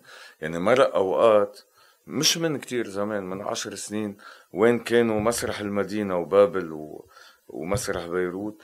يتخانقوا برمضان إنه مين بده يعمل أجمل برنامج غنائي مثلا؟ هيك 30 آه. يوم برمضان. وأنا أو غيري نقعد نتدلع إنه يحكوك هيدا المسرح. تقول لهم إيه بس حاكين إيديك وكذا. وتامن ظروف مش حتى ماديا أحسن بس إنه تقدر تكبر الفرقة أكثر أو إنه آه. كذا. بس سؤال أنت أي اهين لك اليوم تعبيه إذا محل مسرح يعني بتفوت بتقعد بتحضر؟ أما محل فيك تشرب فيه كاس فيك تاكل فيه. هلا انتبه أنا ماني ضد الكاس بالمسرح أ- أ- يعني أنا باكثر حفلاتي أنا ماني ضد. بكون في بار برا وفي الواحد يفوت مع كاسه بمسرح المدينة ولا كذا. آه. okay ما في يعمل ريفل يعني. ما في يسكر يعني. يفوت كيس قبل بال entracte في ياخد كيس تاني ويرجع قصدي إنه آه. ما في طاولات وكراسي. بس إنه بالعكس أنا بالنسبة لي الكيس ممكن ممكن هيك الواحد يسلطن أكثر أو كذا. ما عندي شيء عقائدي ضد إنه بتذكر أنا من 30 سنه يتناقض يعني. من 30 سنة أو أقل من 30 سنة حتى شوي بس مش كتير. آه، ملحم بركات بيعمل أنا والقمر والنجوم وبتطلع ميشلين خليفة بتغنيه أبو شي 50 دقيقة بمسرح. بتقعد الناس وفي حدا 50 دقيقة. اول أول شيء بستصعب بقى حدا يعمل شيء هيك 50 دقيقة. على فكرة في مطولة هيدي هيدي لحنتها من 15 سنة. كلمات محمد خير اسمها على شط روحي. بعد ما قدمتها ولا مرة بس آه، قريبا جدا بدي أقدمها. قديش مطولة؟ مطولة يعني عم تحكي بالخمسين دقيقة أوف. تقريبا هيدي الأغنية. إيه. بس مثلا هيدي وين بتعرضها؟ وين أفضل ست مسرح. بدك مسرح. طبعا إيه. تخيل مثلا ناس جايين على الباب لهون. ليك امبارح تماما هون غنيت من غير ليه. اللي هي طولها ساعة اللي هي آخر ما غنى محمد عبد الوهاب. بباب ناس عم تشرب قاعدة عم تسمع. أه هلأ الليلة أخذت هيدا الطابع لأنه أنا أعطيتها هيدا الطابع فصاروا اللي بحبوا هيدا النوع اللي هن قليل ما عندهم إلا هون يجوا. شو عندك؟ عرفت؟ فإنه ما عم بقول إنه هذا الشيء له لازم يستنسخ كتير لأنه هيدا اللي سائد. لا منه اللي سائد. بس لأنه أكيد له جمهوره اللي هو آه، نسبته قليلة بس نسبته قليلة بس بتعبيلي يعني عرفت شو قصدي؟ آه. بقصة هذا ال- ال- ال formal اللي بي- بيصير الزمن يغير الموسيقى أنا دائما بيلفتني ملحم بركات بشغلة إنه بالتسعينات وحتى بالبعض الألفين وقت بلش ترند غنية اللي كانت خمس دقايق وصارت تصير أربعة وصارت تصير ثلاثة ونص بلش مع إنه هو كان عامل قبل قصص بس بلش يرجع أغاني ربع ساعة مم. يعني من تعا ننسى وغيرها وهي هي يمكن من أجمل المراحل التلحين. بالنسبة لإلي وأنا كمان اللي قدم فيها قصص لأنه قبل. عامل قبل عامل آه، سلم عليها وكذا يكونوا أقصر من هيك سلم عليها ألحان منصور آه سلم عليها ألحان منصور إيه. منصور رحباني مع إنه كتير بتشبهه موسيقتها. إيه بس لا سلم عليها منصور منكم نستفيد. بس بس إيه لا وعامل قصص كتير ملحم حلوة قبل. بس أنا بالنسبة لإلي مرحلته الذهبية هي تماما هيدي تعا ننسى و- وأنا برأيي وقول الأغاني طول اللي- الأغاني هن جزء من نجاحهم. وطبعا هون جاي أسألك على السؤال انه بال هيدي فكرة الطرب هالحالة اللي الواحد بده يوصل لها بالموسيقى الشرقية على القليل ذوقي الدنيا بس إنه أنا بذوقي إلي الإعادة ضرورية طبعا يعني وملحم بركات وقتها آه، مثلا بتاع ننسى في مقاطع تكرر صح. مرتين وثلاثة والكورال وهو هيدا, اللي فقدناه. بينه وبين ال... بينه وبين اللي بسموه الهنك يعني الكورس اللي عم بيعيد شغله وهو عم بيطرب عليها وكذا. وملحم من من المعلمين بهذا المطرح. ليك هو هذا الموضوع فقدناه مرتين إذا بدك. آه، فكرة الارتجال بالموسيقى العربية موسيقانا العربية بالأساس هي موسيقى شفهية. آه، شفهية بالمعنى تناقلت بال de bouche à oreille يعني مش منا موسيقى مدونة بالكامل مثل الموسيقى الأوروبية. يعني من من القرون ال- من عدة قرون الموسيقى بتنكتب بتعرف إنه هيدي ال partition تبع مقطوعة كذا ومكتوبة بتفاصيلها سواء دقيتها اليوم ولا إيه. آه، بيختلف روحية العازف بس هيدي هي. بينما موسيقانا كانت بالأساس بس هون بين مزدو... بين هلالين إذا لم تدون لن تحفظ. أيوة. وقتها ما في حدا يسجلها يعني. عظيم. ما كرمال هيك خلينا نتفق إنه اللغة الموسيقية تبعنا كان كل ما أقول تبعنا بكون عم بحكي بالمعنى التقليدي. إيه. يعني آه، أوكي آه، منا موسيقى قائمة على فكرة التأليف الموسيقي. هي قائمة على فكرة الارتجال والارتجال بهذه الحالة هي الارتجال تبع المطرب نفسه. كرمال هيك ما كان في فصل نهائيا بين المغني والملحن. والملحن. ما كان في شيء اسمه محمد عثمان ملحن غنية لجاد غصن مثلا. ما في منه. لأنه آه، هو بذاته اليوم عامل الوصلة على مقام الرست وهول هن النصوص تبعوله. هول النصوص هن ذاتهم تاني نهار إذا بتروح بتحضرهم بيكونوا على غير مقام ما إلهم علاقة بشو سمعت أنت قبل بيوم. فما في كان شيء اسمه إنه هيدي الغنية هيك. شو بيجيب شعر وبيقعد؟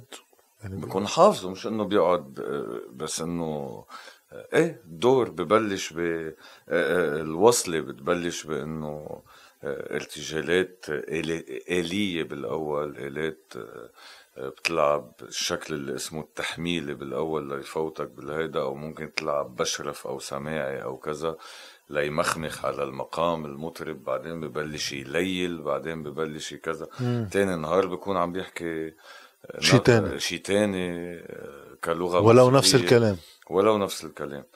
اللي صار إنه عندما ظهرت الأسطوانة صار يتم التعاطي مع هاي اللحظة المسجلة اللي هي مرتجلة على أنها منزلة. عملنا لحن. بالضبط. صار أنا بجي أنا عم بسمع جاد عم بيرتجل بس أنا سجلت له امبارح فبجي بحفظ له هيدا الارتجال وبتعاطى معه آه، كأنه شيء ثابت بوقت إنه هو الشيء متحرك. هذا الشيء قضى كتير على الهامش اللي له علاقة بشيء كتير أساسي بموسيقانا واللي هو الارتجال.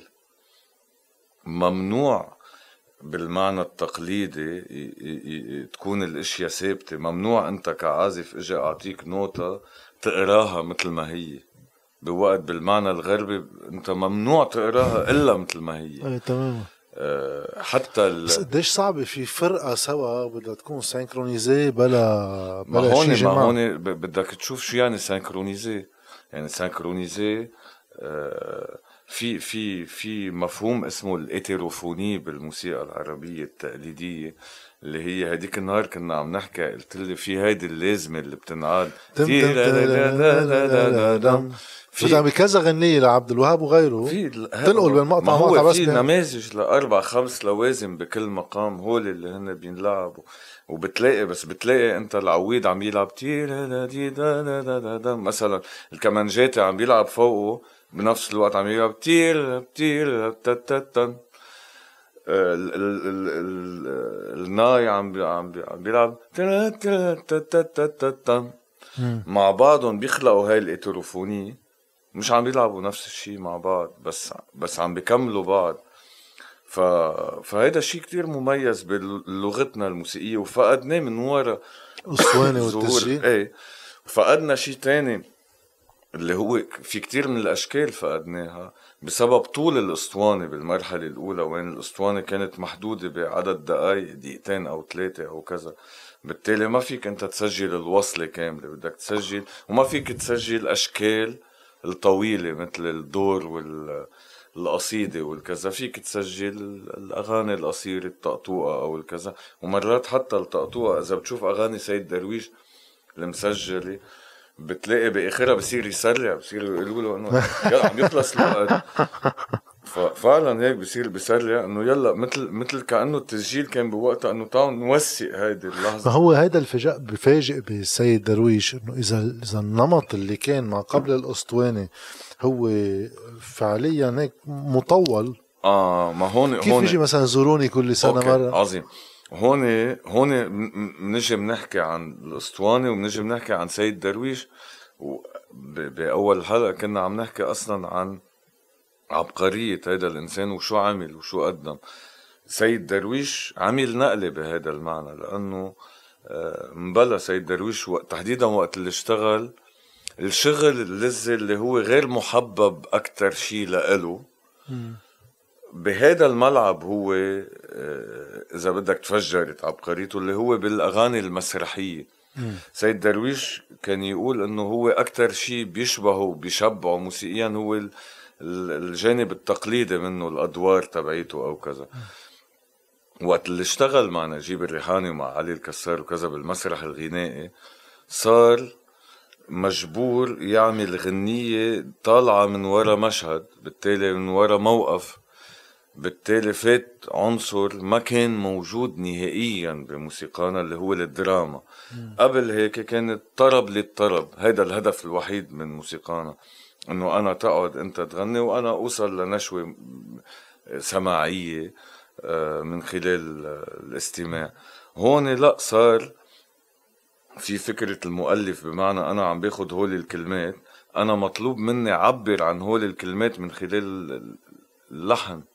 مش اعتباطيا بدي إجي آه، مش آه، مش رح ارتجلها وحتى مش اعتباطيا إنه هيك إنه والله حلو هذا اللحن على هول الكلمات. فبالتالي لا بدي أفكر ليش شو عم بقول بهذا الكلام؟ بدي اجرب ترجم فرحة بش حزينة. بالضبط بدي ترجم هذا الكلام بهذا اللحن.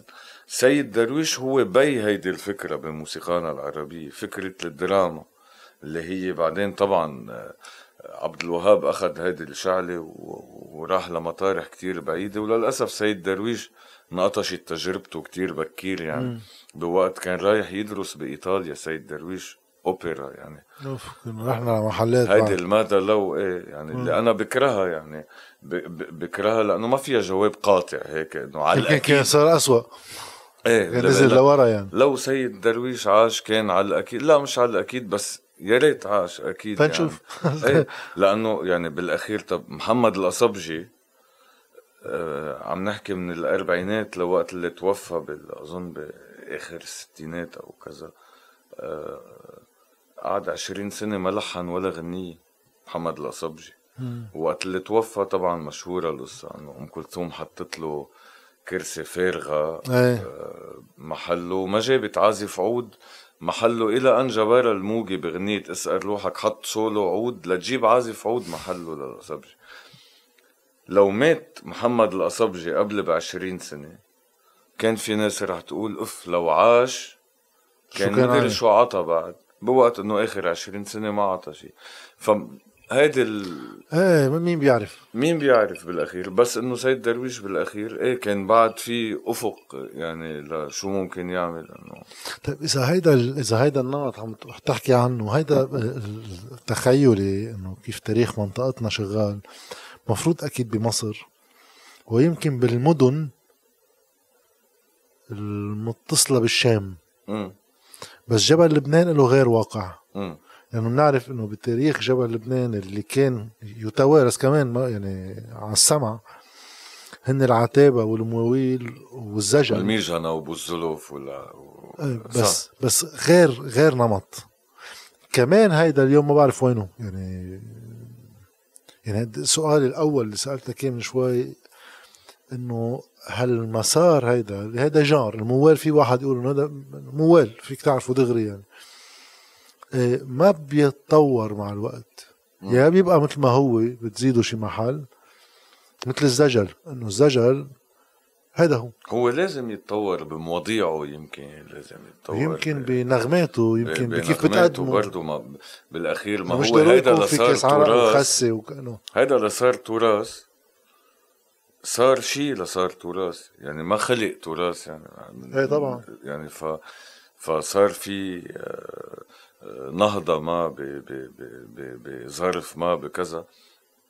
و وبظن إنه في ليك مرات التطوير مش بالضرورة يصير بنفس اللعبة اللي صارت قبل أو بكذا. يعني ال- ال- التراثنا الريفي بمكان ما اللي هو نحن موسيقانا إذا بدنا نحكي عن موسيقى لبنانية أو وشامية أكثر آه، هي ريفية. آه، الناس اللي اشتغلوا على تمدين هيدي الموسيقى معروف مين هن هن هالكم حدا اللي اللي عملوا هاي النهضة الموسيقية بلبنان اللي هن الأخوان رحباني فيليمون وهبي زكي نصيف آه، وديع الصافي صباح كذا. آه، فينا نقول إنه بمكان ما خلقوا لغة جديدة اللي هي آه، تمدين هيدي الأغنية الريفية إنما آه، هيدي التجربة الحرب هي اللي وقفتها. يعني فعلا كنا عم عم نعيش نحن نهضة موسيقية بلبنان آه، مهمة كتير. هلأ إذا بدك تجي تشوف أصلا وكنا عم نحكي بموضوع السياسة والكذا شو ظروفها هيدي النهضة؟ على فكرة أنت قد إيه بتحكي بالاقتصاد؟ قديش في ظروف سياسية وصلت لأنه صار في نهضة اقتصادية من وراء الأموال اللي إجت على المصارف ومن وراء. كذا ربطا ب 48 بفلسطين وبكذا okay بتجي بتشوف بموسيقانا بلبنان بتلاقي إنه وديع الصافي والرحابني وكذا كانوا يبقى كانوا يسجلوا بإذاعة الشرق الأدنى بيافا. وكان هنيك ال hub إذا بدك وهنيك عم بصير كل هيدا الشغل اجت ال 48 وانتقل مثل ما انتقل ال port صار هون مثل ما كذا. انتقل وانتقلت رؤوس أموال من وراء الثورات ومن وراء ومن وراء ف ف آه، في مومنتوم في, في ناس حاجة ب- لكتير عوامل تتلاقى سوا. بالضبط.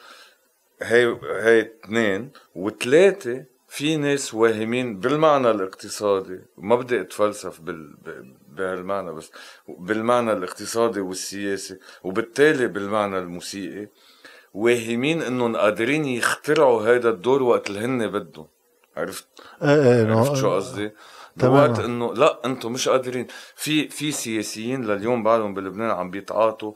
بعقلية انه مستحيل العالم يتركنا مستحيل العالم يتركنا مستحيل الكذا. لا وبعدهم فعلا عم بيشتروا وقت بتحسهم غشم بهذا المعنى إنه إنه فعلا نحن محكومين من غ... من هبل ب... ب... بمكان ما إنه ما, ما قادرين يشوفوا.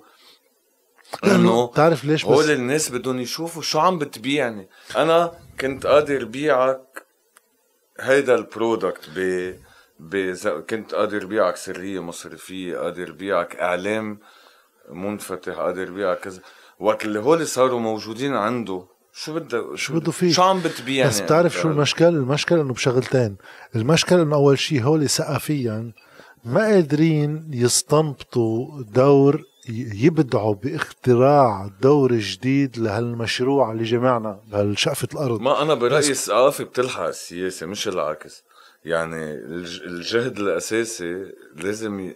كلنا نصبه بالسياسة لحتى ما هذا عم بقوله. الزعماء اللي عندك طيب هول تجاربهم يعني ما كمان ما في واحد يعمم بكل شيء ما في واحد يعمم بس بالغالب هو تجاربهم جاية من شيء كتير ضيق اسمه حرب أهلية وقدرتهم إنه يب- مثل- تطلعوا طيبين هول- منها. هول بالضبط هول قتل. شو ما بهرنا وكذا كلهم قتل ناس إيه. قاتلين. هلأ كل واحد فيهم بيقول لك ما أنا قتلت دفاعا عن قضيتي بس بتعرف أنا ليش ما بركز على. قصة القتلة؟ يعني هن لا شك قتلة. بس بتاريخ البشرية الانعطافات الكبرى بتجي معها دم. يعني من الثورة الفرنسية لنابليون للثورة الأمريكية بين مزدوجين والاستقلال وغيره لا أوروبا شو صار فيها بشكل عام. بس إذا أنت في أيديولوجيا حاكمة عملك السياسي. يعني أنت تطمح لعالم صح، في يكون. ضدك في أنا. بس بس بس, بس اللي إذا ما في أيديولوجيا. بس اللي ما صاير ولا مرة بتصور إلا عنا إنه أعتبر بتصير على الدم ما هيك؟ أوكي صارت الحرب. طب معقول كلهم ربحوا؟ لأنه هن كلهم اللي استلموا البلد فيما بعد. كلهم. آه. رجع صار في عندك هذا ال هيدا مشكلتنا لا غالب ولا مغلوب. ال 2005 انسحبوا السوريين بوقت انه هن كلهم كانوا فايتين. مع مع مع السوريين إلا okay عون وجعجع كانوا رجعوا okay آه، بديل ما مش بديل whatever رجعوا آه. نفسهم هن ذاتهم صار في انهيار اقتصادي على إيديهم هن هلأ بدهم يخلصونا من هذا. الانهيار الاقتصادي شيء أبعد من السوريالي قصدي آه. فلا ما بظن بيشبه لا ما بيبقى أنا وليش عملك ما بيشبه؟ لسبب إنه مثلا وقت اجى نابليون في دم وفي قمع وفي بدك إياه بس في موال براسه في مشروع في إنه أنا بدي يصير فرنسا هيك. بيجي بحط الكود تبع نابليون اللي هي فعليا خلقت القومية بمفهومها الجديد اول مرة بصير في عسكر ما بيقبض منه mercenaire يعني منه مرتزقة. لا أنت بتقاتل كرمال بلدك كرمال فرنسا. شو بيقولوا؟ patrio- patriotique يعني. patriotique يعني. طيب هيدا في إجرام وفي قتل للأسف الحياة البشرية فيها العنف. بس إذا إيه أنا بيجي ماني جاي من مطرح يعني عم بس أقول لك إيه انه أو إنه حتى أنا- بالحرب ما عندي موقف. أنا اللي عم بقول إنه. بلبنان زعمائنا في دم وفي عنف وما في مشروع لبلد. في سلطة بس. في مشروع للسلطة وفي للأسف إنه في ناس فعلا آه، وب- وبظن هاي الأكترية وحتى في ناس بين مزدوجين بيعتبروا إنهم أو أو بتشوفهم بالقراءة الأولى إنه ممكن يكونوا هيك بيفهموا أكثر من غيرهم أو كذا بتلاقي إنه يساقوا بلعبة التنافر المصطنع اللي اللي بيظهروا لنا إياها هيدي السلطة. في شيء غ... ليك في شيء غريب كنت رح نتف حالي مش مش من زمان. عم بحضر حلقة لمارسيل غانم مع وزير الاقتصاد. نسيت شو هلا- لا، مش الاقتصاد إسلام الاقتصاد الأشغال إيه. حمية كل الحلقة كل الحلقة عبارة عن يقول له آه طب في موضوع كذا الطرقات هون كذا يقول له هي مش من صلاحيتي هي من صلاحية وزير كذا هي مش من صلاحيتي تطلع أنت أنت وزير المسؤولية. بحكومة يعني أنت, أنت إذا جيت قلت أنت وزير آه، آه، آه، آه، نقل إيه. إذا قلت لك إذا أنا ما عندي كهرباء في اهجم عليك اضربك مسؤول وبدك تسكت لأنه انت. انت أنت جزء من هيدي الحكومة اللي, اللي اللي أنت مسؤول إنه ما عندي كهرباء لو أنت منك وزير طاقة إيه. لا بس بتصير الصورة بالقلب وبيبتسم إنه إنه خي التحت إنه أنا هاي مش صلاحيتي دبر مخك. دبر- روح عند رؤساء البلديات خليهم ينظفوا المجارير فوق لتشوف ليش طافت جوني روح كله كب مسؤوليات. تاني حلقة على فكرة استضيف وزير الطاقة. مثلا بيطلع بيقول لك لا ما هي مش من صلاحيتي. بالنقل هي من كب مسؤولية. إيه، من أصحاب المسؤولية. شيء مدهش. بس أنا اللي عم كنت عم بوصل له بقصة السياسة إنه مثلا عبد الناصر في اللي بيحبه بالسياسة وفي اللي ما بيحبه بالسياسة. بس عبد الناصر هو كإنسان جاي بمول خصه آه، بدور مصر بالعالم العربي في العالم العربي كله سوا. براسه في قومية عربية في هذا التحرر. في ليه بده يعملها هو على يعني في ايديولوجيا في براسه. فكرة فتلقائيا إذا في فكرة في كل دعائم الفكرة. مم. في خي أنا ويني بالتكنولوجيا؟ أنا ويني بالفن؟ أنا ويني بالإبداع؟ مم. أنا شو تأثيراتي على المنطقة؟ وقت واحد شوي بشغل مخه بيعرف إنه أكيد هلأ من العالم كلها اللي عايشة بزماننا هلأ بعتقد ما في يسموه وزير واحد بولا حكومة قطعت بكل فترة مصر لحدية هلأ. بس كلهم بيعرفوا ام كلثوم كلهم بيعرفوا عبد الوهاب. مين سوق مصر؟ في عبد الناصر بشخصه. والباقي. ثقافي. بالفن. تماما. كيف إذا بلد صغير أنت مثل لبنان؟ يعني أكيد يعني أكيد وديع الصافي أهم من حمية. مش يعني. غريب بالنسبة لك إنه أنا آه، ما بعرف شو اسمه وزير الثقافة. شو اسمه وزير؟ بعرف حركة أمل صار لأنه كانت مضحكة. ما بعرف شو بس ما اسمه. بعرف شو اسمه. اي ولا أنا. طب بس غريب هيدا الشيء أنا مفروض كون معني. أنا وقت اللي كان مثلا أنا. غسان سلامة آه. آه، وزير ثقافة. كنت بتذكره. مش كنت بتذكر وكنت آه، مثل الأهبل عمري 18 سنة بعت له ticket على الوزارة آه، لينزل يحضر حفلة بمسرح بيروت. ما كان يقفل حفلة. مش. مرتضى هلا وزير الثقافة مرتضى مرتضى, مرتضى. okay. مع احترامي على فكرة بس قصدي معقول إنه قصدي ال- الم- المشكلة إني ما بعرف مشكلته إله إني ما بعرف. إيه مش طبعاً. مشكلتي. هذا هذا اللي عم جرب أقوله. آه، إنه هالقد ال- مش معنيين ببعض.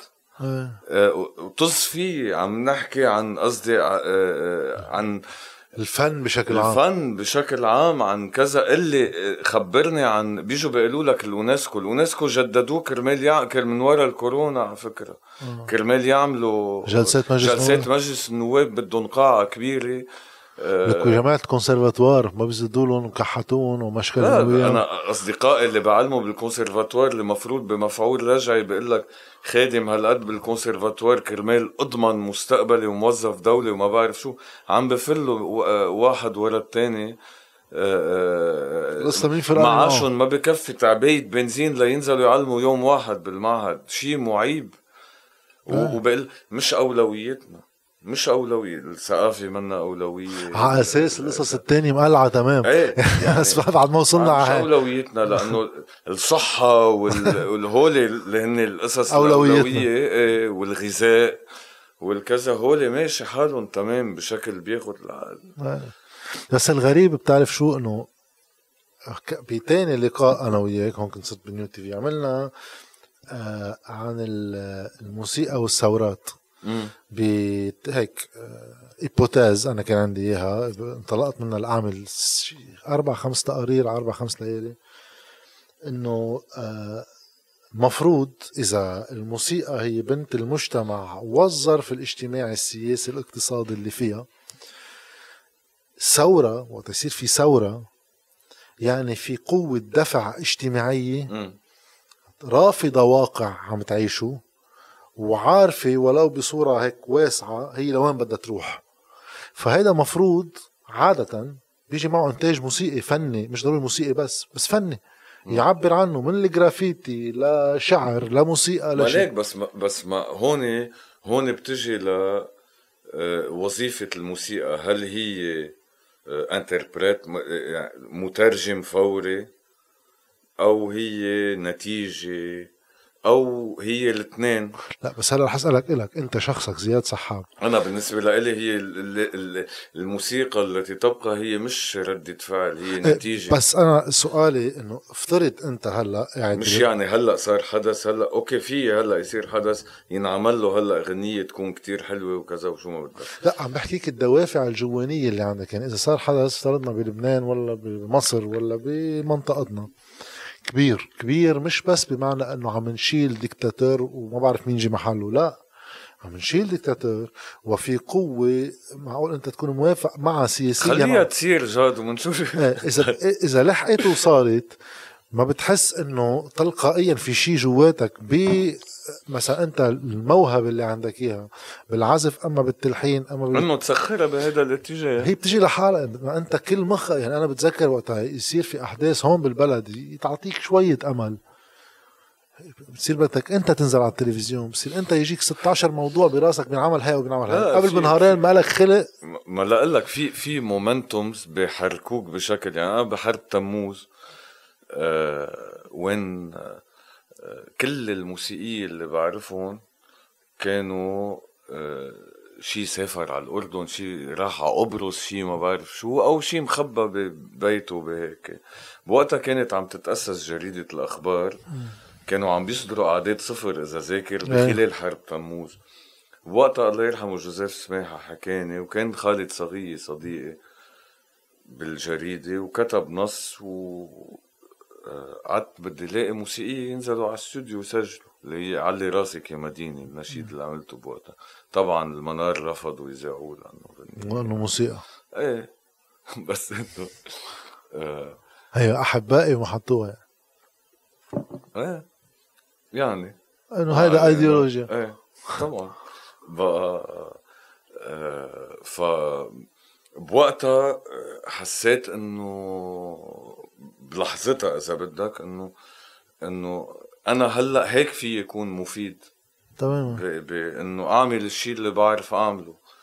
آه، عرفت؟ وصرنا بوقتها كانوا إيه، بس مثلا أنا مثلا عم بيجوا على ال- على الاستوديو عم بياخدوا بتذكر كان كل موسيقى ياخد 100 دولار وجالون بنزين لأنه كان مقطوع البنزين. فبوقتها آه، يعني ب Forward Music عم نسجل غازي عبد الباقي أمن لي هي آه، بنزين. لكل موسيقى يجي ياخد بنزين و100 دولار. ليجي على استوديو يسجل. هلا بيعملوا لك أوركسترا إذا بتأمنهم. اهم صاروا. بس أنا اللي هيك اللي بوقتها سألته بهو التقرير كنا حكينا عنه انه قطعنا بفترة مصر وقطعنا بلبنان والحرب الأهلية. هذا الثورات العربية. اللي اجتاحت دول يعني مش إنه دولة في منطقة إذا واحد بده يطلع هلأ بعد 12 سنة على انطلاقتها ولا 13 سنة شو الإرث الفني اللي طلعته؟ أه ما بظن انتجت لأنه ما نجحت للأسف أنا هيدا بكتير بغذي لي فكرة سياسية لأنه في في حدا أنا كتير بحبه يعني صرت ذاكره كذا مرة ألان باديو بفرنسا مم. و philosophe بحكي إنه نحن بعصر ال désorientation ما بعرف كيف ترجمتها؟ الضياع خلينا نسميه. اللي هو في بسهولة تعرف حالك من شو أنت بتنفر. أنا ضد ضد ضد ضد. مش بسهولة بس- بتعرف أنت شو بدك. تماما. فبتخلص إنه نحن بمجتمعات عندها tendance رفضية. révolté بس مش لل révolution يعني لتنتفض مش مش لتسوق. لترسي شيء أو لت... والانتفاض بحد ذاته في يكسر قصص في يدمر قصص بس لحاله ما بيقدر يبني شيء. هذا بيطلع واحد على 12 سنة ويمكن واحد بيقول لك بعد بكير. يجوز ما بعرف بس مع إنه استقرت أنظمة من بعدها يعني في شيء تاني ركب. هلا أنا عندي نظرية شوي مختلفة عنك بس كمل سوري. بالنسبة لل لا هي الفكرة انه للبكير ولا مش بكير؟ إيه إنه باللي قطع بفرجيك شيء من من الفن من المجتمع من كيف عم بيعبر عن حاله. إنه إيه بعد في ضياع بأي وطن نريد. شو شكله؟ شو القيم اللي بيحملها؟ كيف بتعبر عنها بالسياسة؟ بأي شكل نظام؟ بشو دور الدولة وعلاقتها بالمجتمع؟ okay. هيدا بعده ضايع. فتلقائيا إذا واحد بده يطلع على كيف عم بتعبر عن رفضك تطلع بالإنتاج الفني اللي حواليها. طلع كم شغلة هي رفضية عم بتسب. هوديك بس. بتلاقيه كيوتك بنفس المعنى كمان. تماما. بتفق معك بس. مش مش قصة في شيء ما بتفق معك عليه إنما و... و... واللي رح أقوله آه، رح أقوله على مسؤوليتك مش على مسؤوليتي لا جد لأنه آه، في ناس يمكن ما يحبوا كتير الشيء اللي رح أقوله بس آه، إذا بدي إجي أشوف أنا دائما يعني إذا بتطلع بتلاقي حالك متأخر 100 سنة ل 200 سنة عن ال... عن العالم؟ عن العالم يعني بهذا عالمنا العربي بمكان ما. ومع أنه أنا حدا بمكان ما يساري بالتالي دايما الثورة البولشيفية هي ال... هذا أنا الثورة الفرنسية كتير بتعني لي. آه، كتير بحسها أرست قيم آه، آه، لليوم نحكي فيها إنه آه هيك بتكون إنسانة ومش هيك بتكون. آه، وهذه الثورة أخذت 100 سنة لحتى لحتى انتصرت فعليا. آه، وهذه الثورة بأساسها صارت على الكنيسة بشكل كتير أساسي. واللي هي كانت كتير متداخلة بالسياسة يعني كانت الكنيسة تماماً. مش مت... الكنيسة كدولة. إيه بالتالي أنا برأيي بلشنا نحن بالعالم العربي حربنا أو ثورتنا ضد السلطة الدينية كدولة. بس هذا الشيء أنا مبسوط إنه على أيامي بلش بس ما بتوقع أبدا إنه ياخد عشرة وعشرين سنة ورح يكون مخاض فيه دم وفي طلعات ونزلات وفي يأس وفي م- بس بظن بلش. وبالنسبة لإلي ظهور آه، شيء بيشبه داعش وهيدا الفكر آه، هو أكبر دليل إنه بلشت هيدي الثورة عندما آه، هيك لأنه الكنيسة بالأخير دعشنت بأوروبا بهالمعنى. بالزمانات طبعا إيه. بفترة كانت يعني قبل ما تحولت لخيار شخصي مثل ما آه. هي هلأ. في الكنيسة موجودة اللي بده يروح عليها بيصلي وبيرجع خلاص فردي بيته. مش خلاص اجتماعي. بالضبط. آه، وخيار فردي. تمام مش, خيار مفروض عليه. مش سياسي. و- و- و- وهالقد انتجري بالسياسة. يعني قد إيه هيدي الأنظمة العربية تبعيتنا إذا بتشوفها آه، شيل دول الخليج على جنب بس الأنظمة من مصر لسوريا لكذا آه، طابعها علماني أو بجرب الشكل، بس. شوف ال- ال- التزاوج مع السلطة الدينية بخوف هونيك. تماما. بس ال ال أنا بس هون حذري دائما حتى بلبنان بس مساقبة هون عندك كذا كذا ميني ديكتاتور. دينية وكذا ميني ديكتاتور فإنه بظن الخلاص منهم أصعب حتى بس من أنا وين حذري بقصة ال- التراكم؟ إنه آه، في في نظريات وفي ناس عندها قناعة إنه التاريخ بيمشي باتجاه حتمي. وفي ناس كتير هيك الأوبتيميست المتفائلين. إنه التحرر لقدام والحريات لقدام والمساواة لقدام القصة قصة وقت. طيب بس خلي واحد يطلع. على كمان في شيء اللي فوق وفي شيء اللي تحت يعني في في سلطة وفي مجتمع. بس إذا بترجع لمصر على أيام عبد الناصر كيف كان يتمهزق بالإخوان المسلمين. وبتشادور وقصص حساسة. ليك في ويضحكوا له بفيلم الناس ويزقفوا الناس. محمود ياسين ونجلاء فتحي. هيدي النكتة إذا بتمرق هلأ بفيلم بمصر بيقتلوه للممثل وللكاتب وبأكد لك. يعني تكون نجلاء فتحي آه، محمود ياسين بيلقط بيراي بيرة عم يشرب. بتقول له بس هيدي بس دي حرام يا إكس شو اسمه بقول لها حرام لو كانت سخنة لو سقع ما مرقت عادي هيدي بال, بال ما هيدا. قصدي إنه في التاريخ هلا في في التاريخ والقوى الاجتماعية تنزل نزول. هون بس أنا قصدي هيدا كله هيدا مش هيك هيدا هيك الم- المخاض اللي, اللي بيمرق. يعني لأنه الصورة الكبيرة آه، كتير أكبر من عشر سنين وعشرين سنة وكذا. يمكن آه. أنا واحد من هو اللي عم تقول عنه إنه بحس في مسار آه، رح يخلص صورة إيجابية يعني. إيه، ولا ممكن يعني ولا ممكن يصير في ذبح.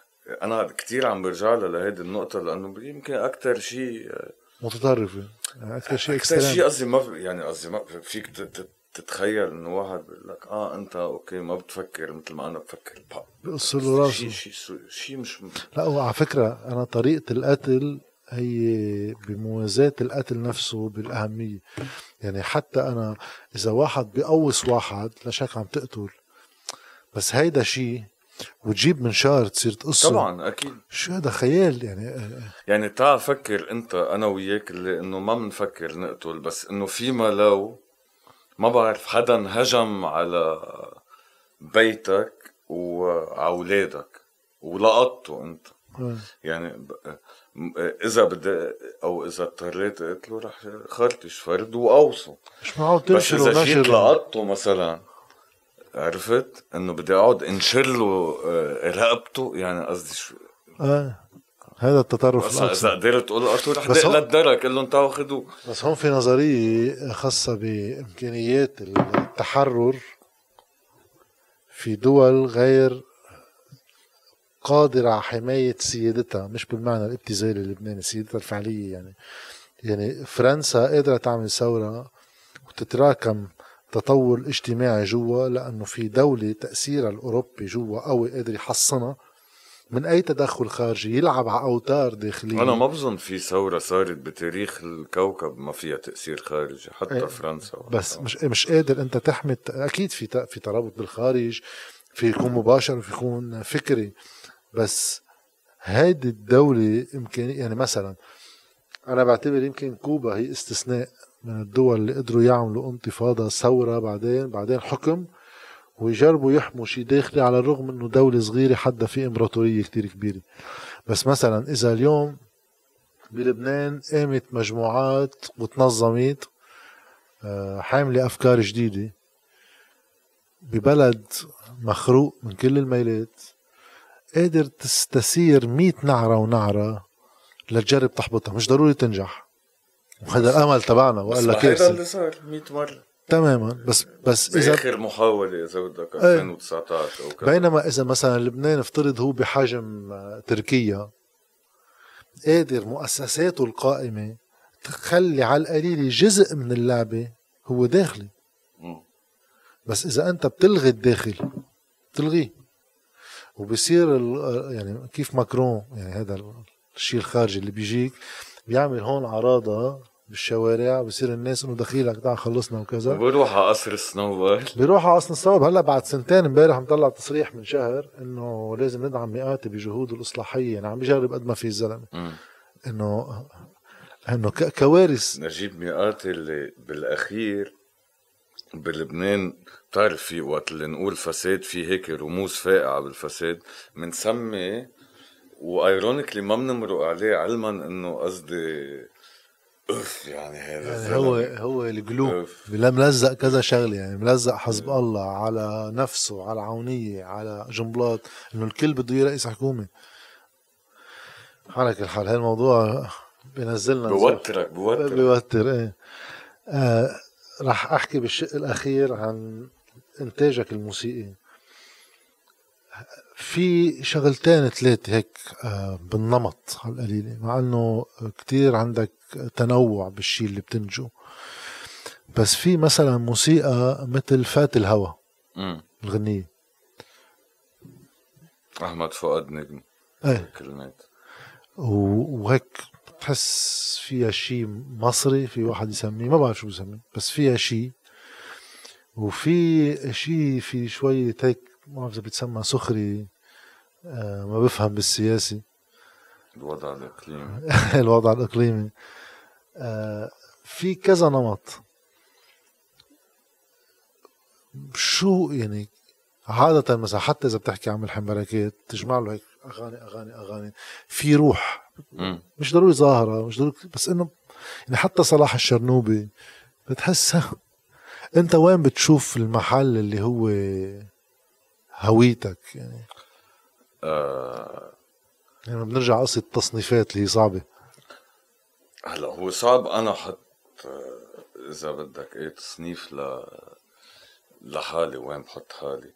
بس آه، إذا بدك الملعب اللي أكتر شيء أنا آه، هيك بيشبهني هو إذا بدك فات الهوا أكتر. فات الهوى سلم عليا. بات الصبر ساكن عينيا.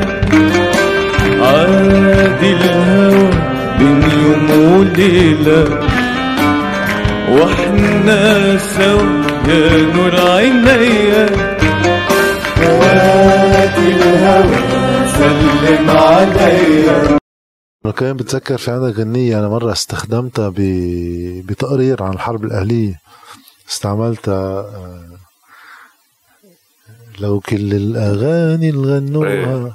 شو كانت حلوة شو بلاد. كانت حلوة بلادي كلمات خالد صغير وكل الأغاني اللي غنوها لحروب غنوها للحب لو كل الشهداء بعتوهن تيموتوا بقيوا زرعوا الأرض. لو كل الأطفال حملوا رايات النصر لعبوا رسموا الفي. لو كل هاللي نحن دفنونا بالعتمة نسأل وين الشمس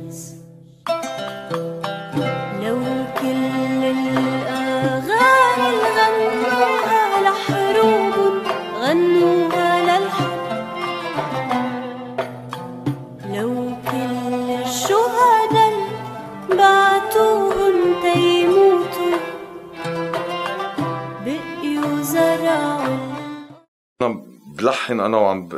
أكثر شيء بلحن أنا وعم بلعب. آه والله. it's my nothing box يعني ال- ال gaming ما هو أحلى شيء بيطلعك من كل شيء يعني. وما بتفكر بس. مشكلتك إنه إذا بتقضي وقت عليها لل PlayStation وقتها يمرق الوقت بتطلع هيك أنا شو عم بعمل؟ لا آه، طب إذا لحنت غنيتين وبعت لا أنا ما بلحن هاي مشكلتي. أنا أنا بخلص لاعب فيفا يعني مش مش عامل شيء لا بس إيه لا أنا فعلا كتير كتير من ال ال- الألحان ال- إذا بدك اللي بعملها بهيك moments لأنه ما بتفكر آه. تمام. أنت وعم تلعب يعني مرات كتير بكون عم بحضر ال- المادة اللي بدي أكتب عنها برنامج ما بكون أكترها برامج سياسية بدي أقعد أحضرهم أو what فبحطهم على ال- اليوتيوب ماشي إيه، بلعب. تلعب إيه هاي عندي اياها خاصة. شفت شيء ملفت أو كذا ب- بأيده أو تمام. بس لأرجع لك لسؤالك قصة ال... فعلا أنا بسأل حالي دايما إنه أنا آه، إذا بدك هالشبه آه، شهرة يعني أنا I'm s- شو بيقولوا semi public figure يعني لا انه معروف إيه لا إنه okay آه مش من ورا شغلي الاساسي عرفت؟ وقت اللي آه آه، عمل ومن بعد عملت برنامج كلام هونيك ناس. تمام. أنا وإيزابيل على ذكر على كان محظوظ. تي في. آه، كنا نستضيف سياسيين كان بارودية على البرامج السياسية وهيك. آه كمان منه ملعب الأساسي. بتذكر هذا المشهد. إيه؟ حلوة هالحلقة آه آه، بده يحضرهم بده يفوت يوتيوب شيلون الاو تي في. آه شيلون؟ إيه.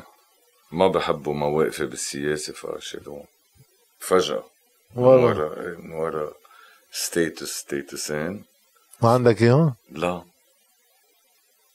يعني. احكي لي مع ماي أختي بالأو تي في بتعطي لي. احكي لك مع أختك أوكي.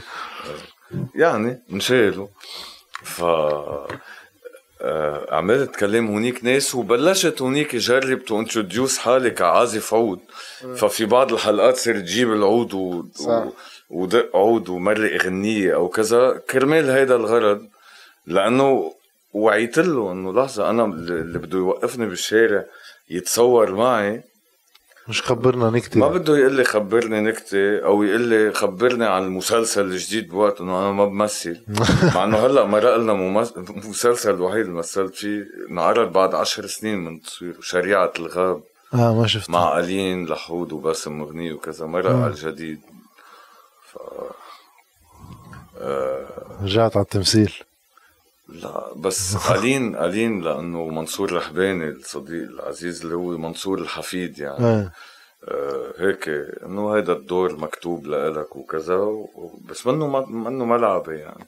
بس كانت تجربة حلوة معهم لأنه معهم يعني صراحة. التصوير كان استمتعنا بالتصوير. ف فالماذا لو ما فيك تعرفها؟ يعني هلأ بخبرك عن ماذا لو عم تقلي شو ب... لأنه في في في شيء بهذا الإطار عم- أو تنفذ يعني وقدمته كذا مرة بس هلأ بده بده يتقدم بإطار آه، هيك آه، أفضل بتصور.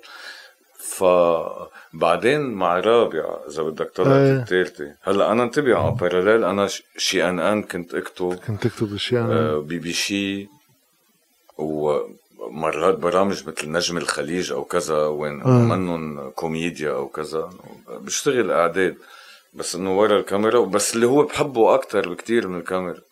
كتير بحب كون عم بعد من إنه إيه. كون presenter أو هيك. مع رابعة كان اللطيف بالموضوع إنه okay لا هذا موسيقي. تمام. اللي مش لطيف بالموضوع كان آه واللي هو طبعا مش رابع هي المسؤولة عنه التلفزيون وال ratings والما بعرف شو.